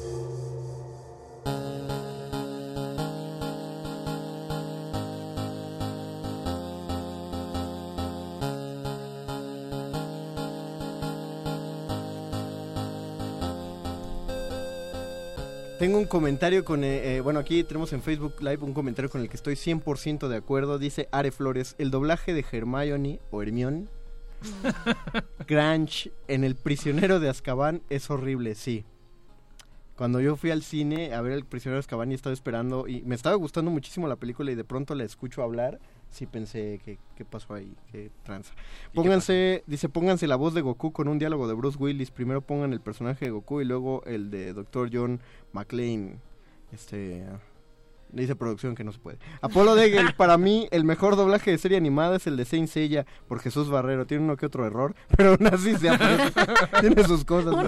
Bueno, es que Uno que otro. las voces para los personajes estaban muy acertadas. Sí, Sí, la verdad eso sí, ¿eh? Sí, En- pero no sabían lo que hacían. No, no, te- no sabían lo que decían. No sabían lo que decían. Pero es que, a ver, llegó el momento en el que no sé cómo está el asunto de que te entregan el guion a última hora y tienes que hacerlo de bote pronto o qué sé yo.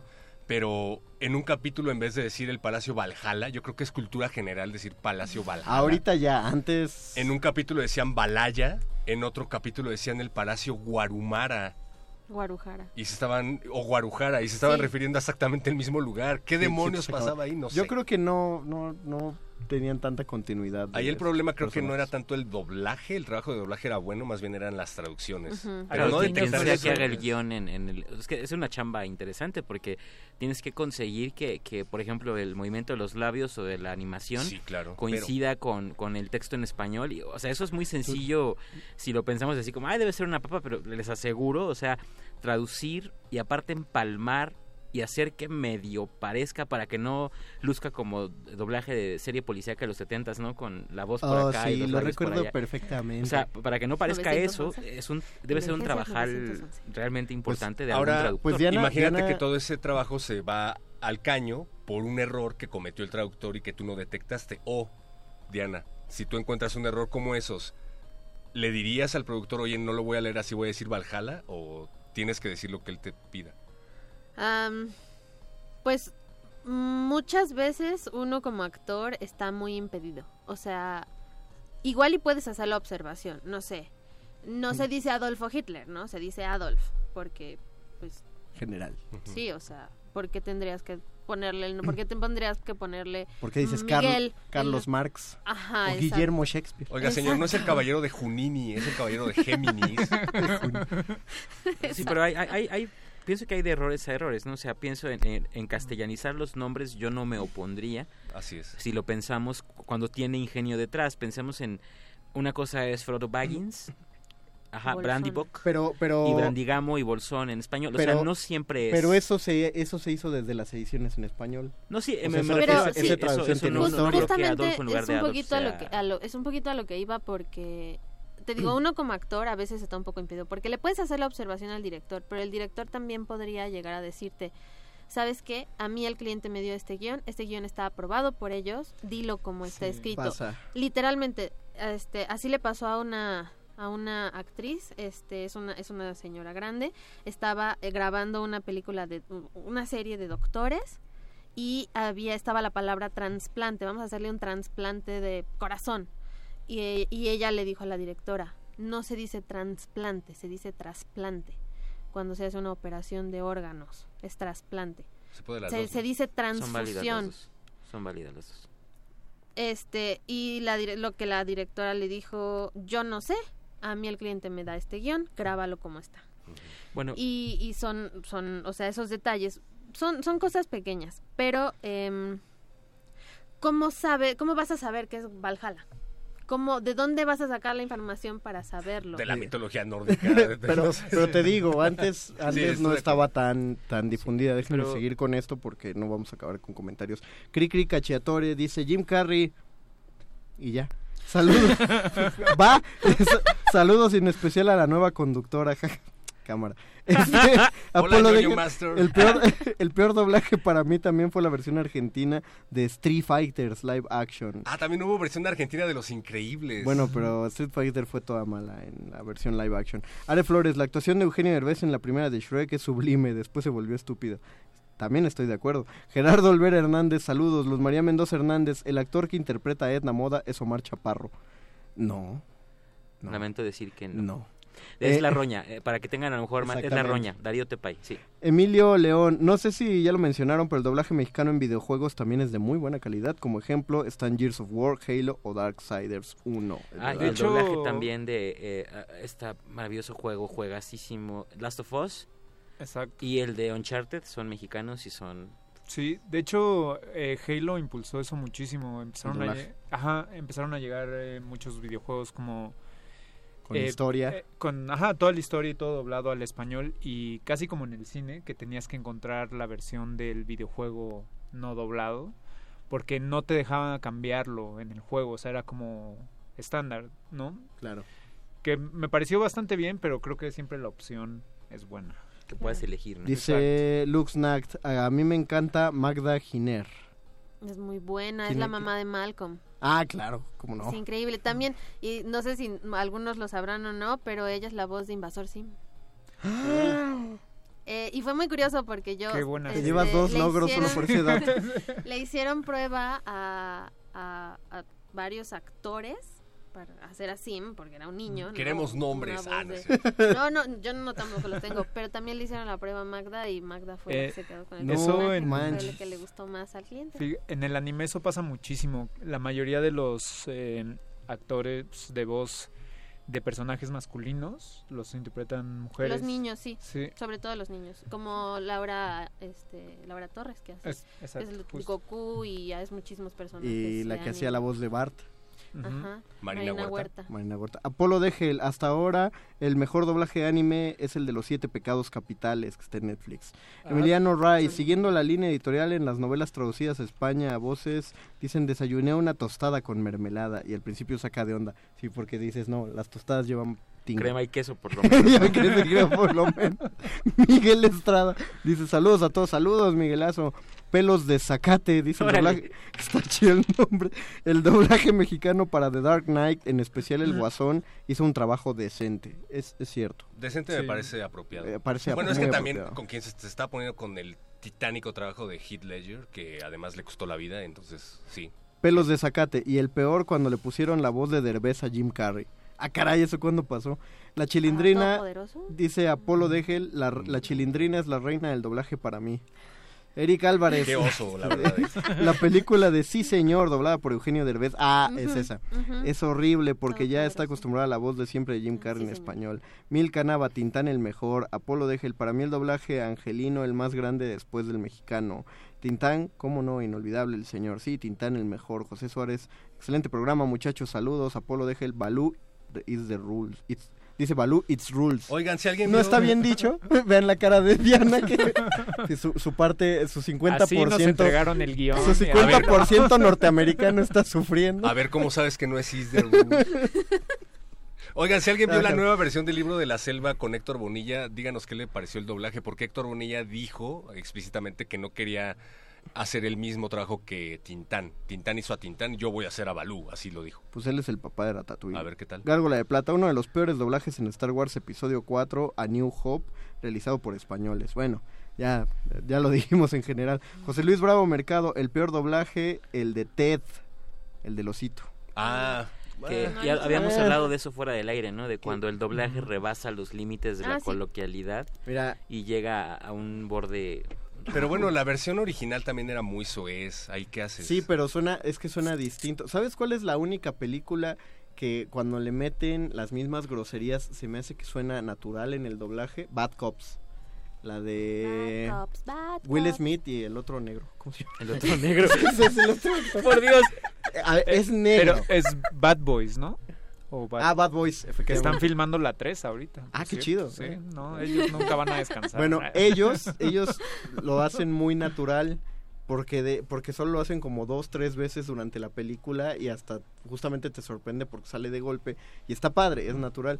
Pero yo en general, por ejemplo, siento que Deadpool lo presionó un poquito demasiado. Sí, tú harder. ajá, sí. Además, creo que se necesita un Bueno, alto tiene dos nivel que sí me río. ¿no? O, por ejemplo, yo decía que el Tatar Bisu puede echarse los chascarrillos que quiera y lo vas a amar.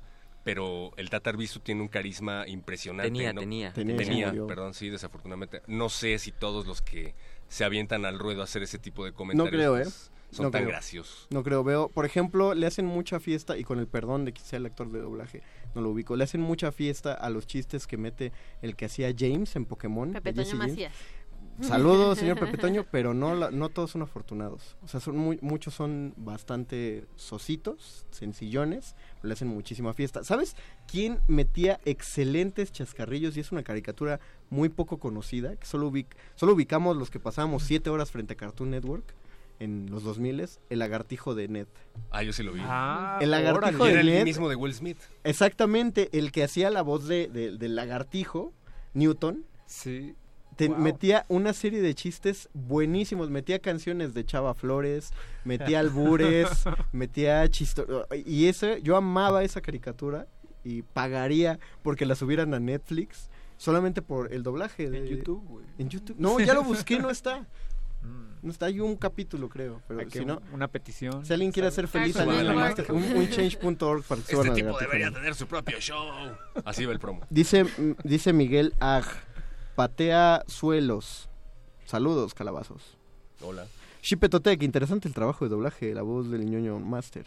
Mi trabajo, de- tengo trabajo de doblaje. Ah, no sé. Ojalá. Platícame. Que hable Diana y que Platícame. la. Consígueme algo, Diana. Ah, ya me habías mandado algo y no mandé mi casting. Apolo de Gel, me parece que Edna es Humberto Vélez. ¡No! ¿Qué, qué rayos les pasa hoy? Todo- ahora, es Ahora una- yo no fui. Ahora es una moda, la hace un chorro de gente, resulta. L- eh, Luke Snack es Martin Lawrence. Eh, No, no, el de Bad Boys. Ah, ándale, es el, es el otro negro, gracias. El otro negro. Este, pues, es Contexto, negro. chicos, Ya, ya, ya. contexto, nos perdemos. Rodolfo Salinas, el doblaje de South Park está súper chido, es verdad. Ah, y no es mexicano. No, es No. de España. No, No, es chileno, ¿no? no, No, es de España. No, español no es. Estoy Sí, seguro que español, español no. es. South Park tiene ¿De un doblaje es español. Bueno, Ah, pero no sí, es el claro que, que tiene un no es el que creo al que se refiere. El que nosotros escuchamos, que estamos acostumbrados, es de Miami. Ah, ok, el de Ah, Es cara. el mismo, es Otro el, logro de Anita. es el mismo doblaje que em, Los Padrinos Mágicos. Ah, muy bueno. Ah, ese también sí, también está bien chido. Y lo sé porque en Netflix está la serie de Glitter Force y son es el mismo estudio porque tú reconoces perfecto las voces y estoy casi segura de que esa serie la hacen con cinco personas. Y muy bueno. Y de hecho, cuando intentaron, más bien cuando hicieron el doblaje mexicano de South Park, era. Ah, sí. Ah, era horrendo. No Sí. tenía no, no duró, no duró una Otro temporada. doblaje horrendo así, de verdad. Chale, Cartman. Ricky Morty es horrendo. Ah, Ah, el doblaje, no lo quiero ver. El doblaje de Ricky Morty es malo. Me o sea, gusta Rick- mucho. pero, Rick pero es es- que, no, mira, te voy a decir algo.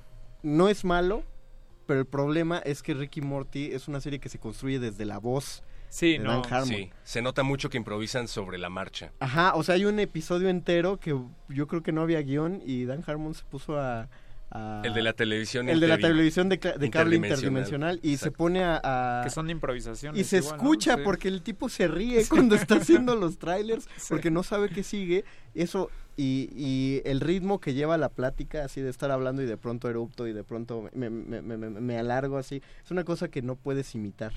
Lo intentamos aquí en Resistencia Modulada cuando Ah, hicimos verdad, sí. Res y Modi. Vayan a- ahora. Vayan ahora a, su- a- a nuestro Facebook y busquen la Yo serie diría que Res y salió Modi. muy bien esa. ¿eh? Hicimos, eh, Un no buen sabes el- intento. no Si les el gustó Morty, me dicen. no sabes el trabajo de Thomas que fue poder hacer que Galo Balcázar, que le mandamos un saludo, pudiera hablar y eruptar al mismo tiempo. O sea, es, es un trabajazo. Y los refrescos que se tomó. Y, y los refrescos que se tomó y perro muchacho haciendo a Morty. Qué Digo, a- oso. a- a- Debe hacerlo a ahora Modi, al aire para todos. Para Habla- ahorita, ellos dos se van a despedir yo, así. ¿Por qué me Este, ponen con Diana? Me van a- Porque los dos son. Eh, dice Apolo deje el saludos al guajolote Macías. Jimmy, exactamente esa clase de cosas. Bradley Ochoa, Space Jam en español es la mejor película. Totalmente de acuerdo. Bien. Nuestra conciliary que nos comenta de todas maneras. José Luis Bravo Mercado, no sé si cuente como doblaje, pero el programa de radio de Calimán en Colombia es horrendo. No, eso es actuación Es locución, radiofónica. es, es- ah, exacto, sí, justo todas son como diferentes cosas. Exacto. Como la voz original, o sea, la voz original de las películas Shrek, Claro. este, todas esas películas, este, son, no es doblaje, no, No, se le considera exacto, sí. doblaje. Los seiyus japoneses no hacen doblaje. Bueno, Es- de hecho sí lo hacen, pero Que es, que es bonito que, que tengan un nombre particular, no que es toda una cultura por Sí. allá. Llegamos Como los hasta idols. como los exacto. Llegamos hasta 30 per- 30 mil personas viéndonos en el Facebook Live y les agradecemos profundamente. Vamos a empezar a despedirnos porque queremos que suene, a ver cuánto suena de la canción de Frozen en 25 idiomas. Yo la verdad sí puñaleo muy, me encanta esa canción. Entonces sí la quiero poner. Pero mientras tanto agradecemos a José Jesús Silva que llegó a, a- del círculo de bateo a esta operación técnica, a Lalo Luis, que a pesar de que lo aburrimos, se mantiene aquí eh, viendo a los futboleros, dice él. Antes de que pongas la canción, pones el fragmento de Naruto que tanto te encantó, Lalo Luis, por favor. Mientras Ah, tanto, raro perro muchacho, despídete como Modi. Ah, Res, pero ¿por qué me tengo que despedir ahorita? Es que la verdad me pones muy nervioso, pe- pe- pero, pero, pero lo voy a intentar. velo, Muchísimas velo. gracias por escucharnos. Se avienta. Esto es el calabozo de los vírgenes. Gabo Pérez, despídete como Gabo Pérez. Eh, hola, hasta luego amigos. Eh, Bofes, despídete como Bofes. Eh, hasta luego, buenas noches, don John No Master. man, te salí igualito. Está bien. Te sorprenderías lo que puedo hacer. Y este y Diana, despídete como quieras, pero con una voz con una voz de esas que te pagan para que nosotros no te vamos a pagar por ello. Muchas gracias a todos nuestros radioescuchas. Adiós. Y se despide el Union Master, los dejamos con la de Frozen y el fragmento más perrón del doblaje en español. Vámonos, hasta mañana en Resistencia Modulada. Lo siento, pero puedes olvidarte de ser Hokage. Porque soy el más perrón aquí. Porque soy el más perrón aquí. Soy el más perrón aquí. El calabozo de los vírgenes.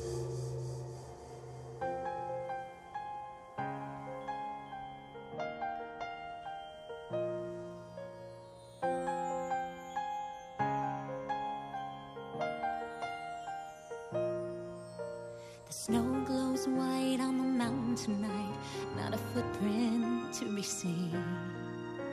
Un royaume de solitude m'a placé là pour toujours. Der Wind, er so wie der Sturm ganz tief in mir. Het werd mij te veel op mijn best ook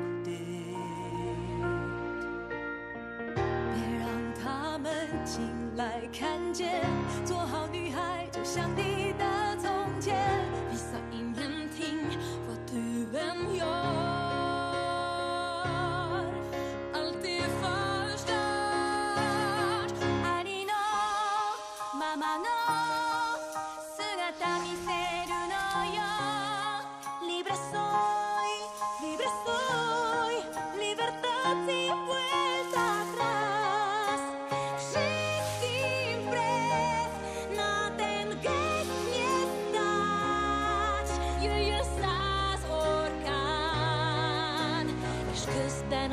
Szívemen ül a jég.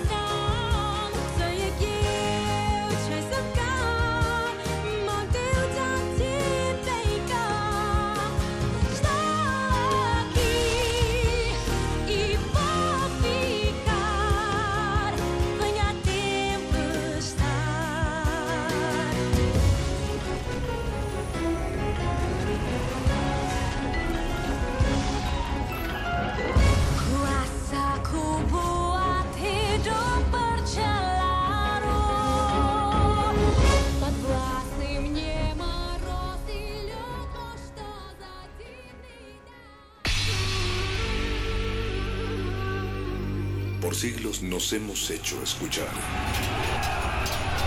Nacimos como parte de esa inmensa mayoría. Hablar, Escuchar. debatir, proponer, cuestionar. Está en nuestra naturaleza. Instrumentos de conciencia de nuestro Usamos el sonido porque atraviesa obstáculos. Muros, fronteras. Nosotros somos la resistencia.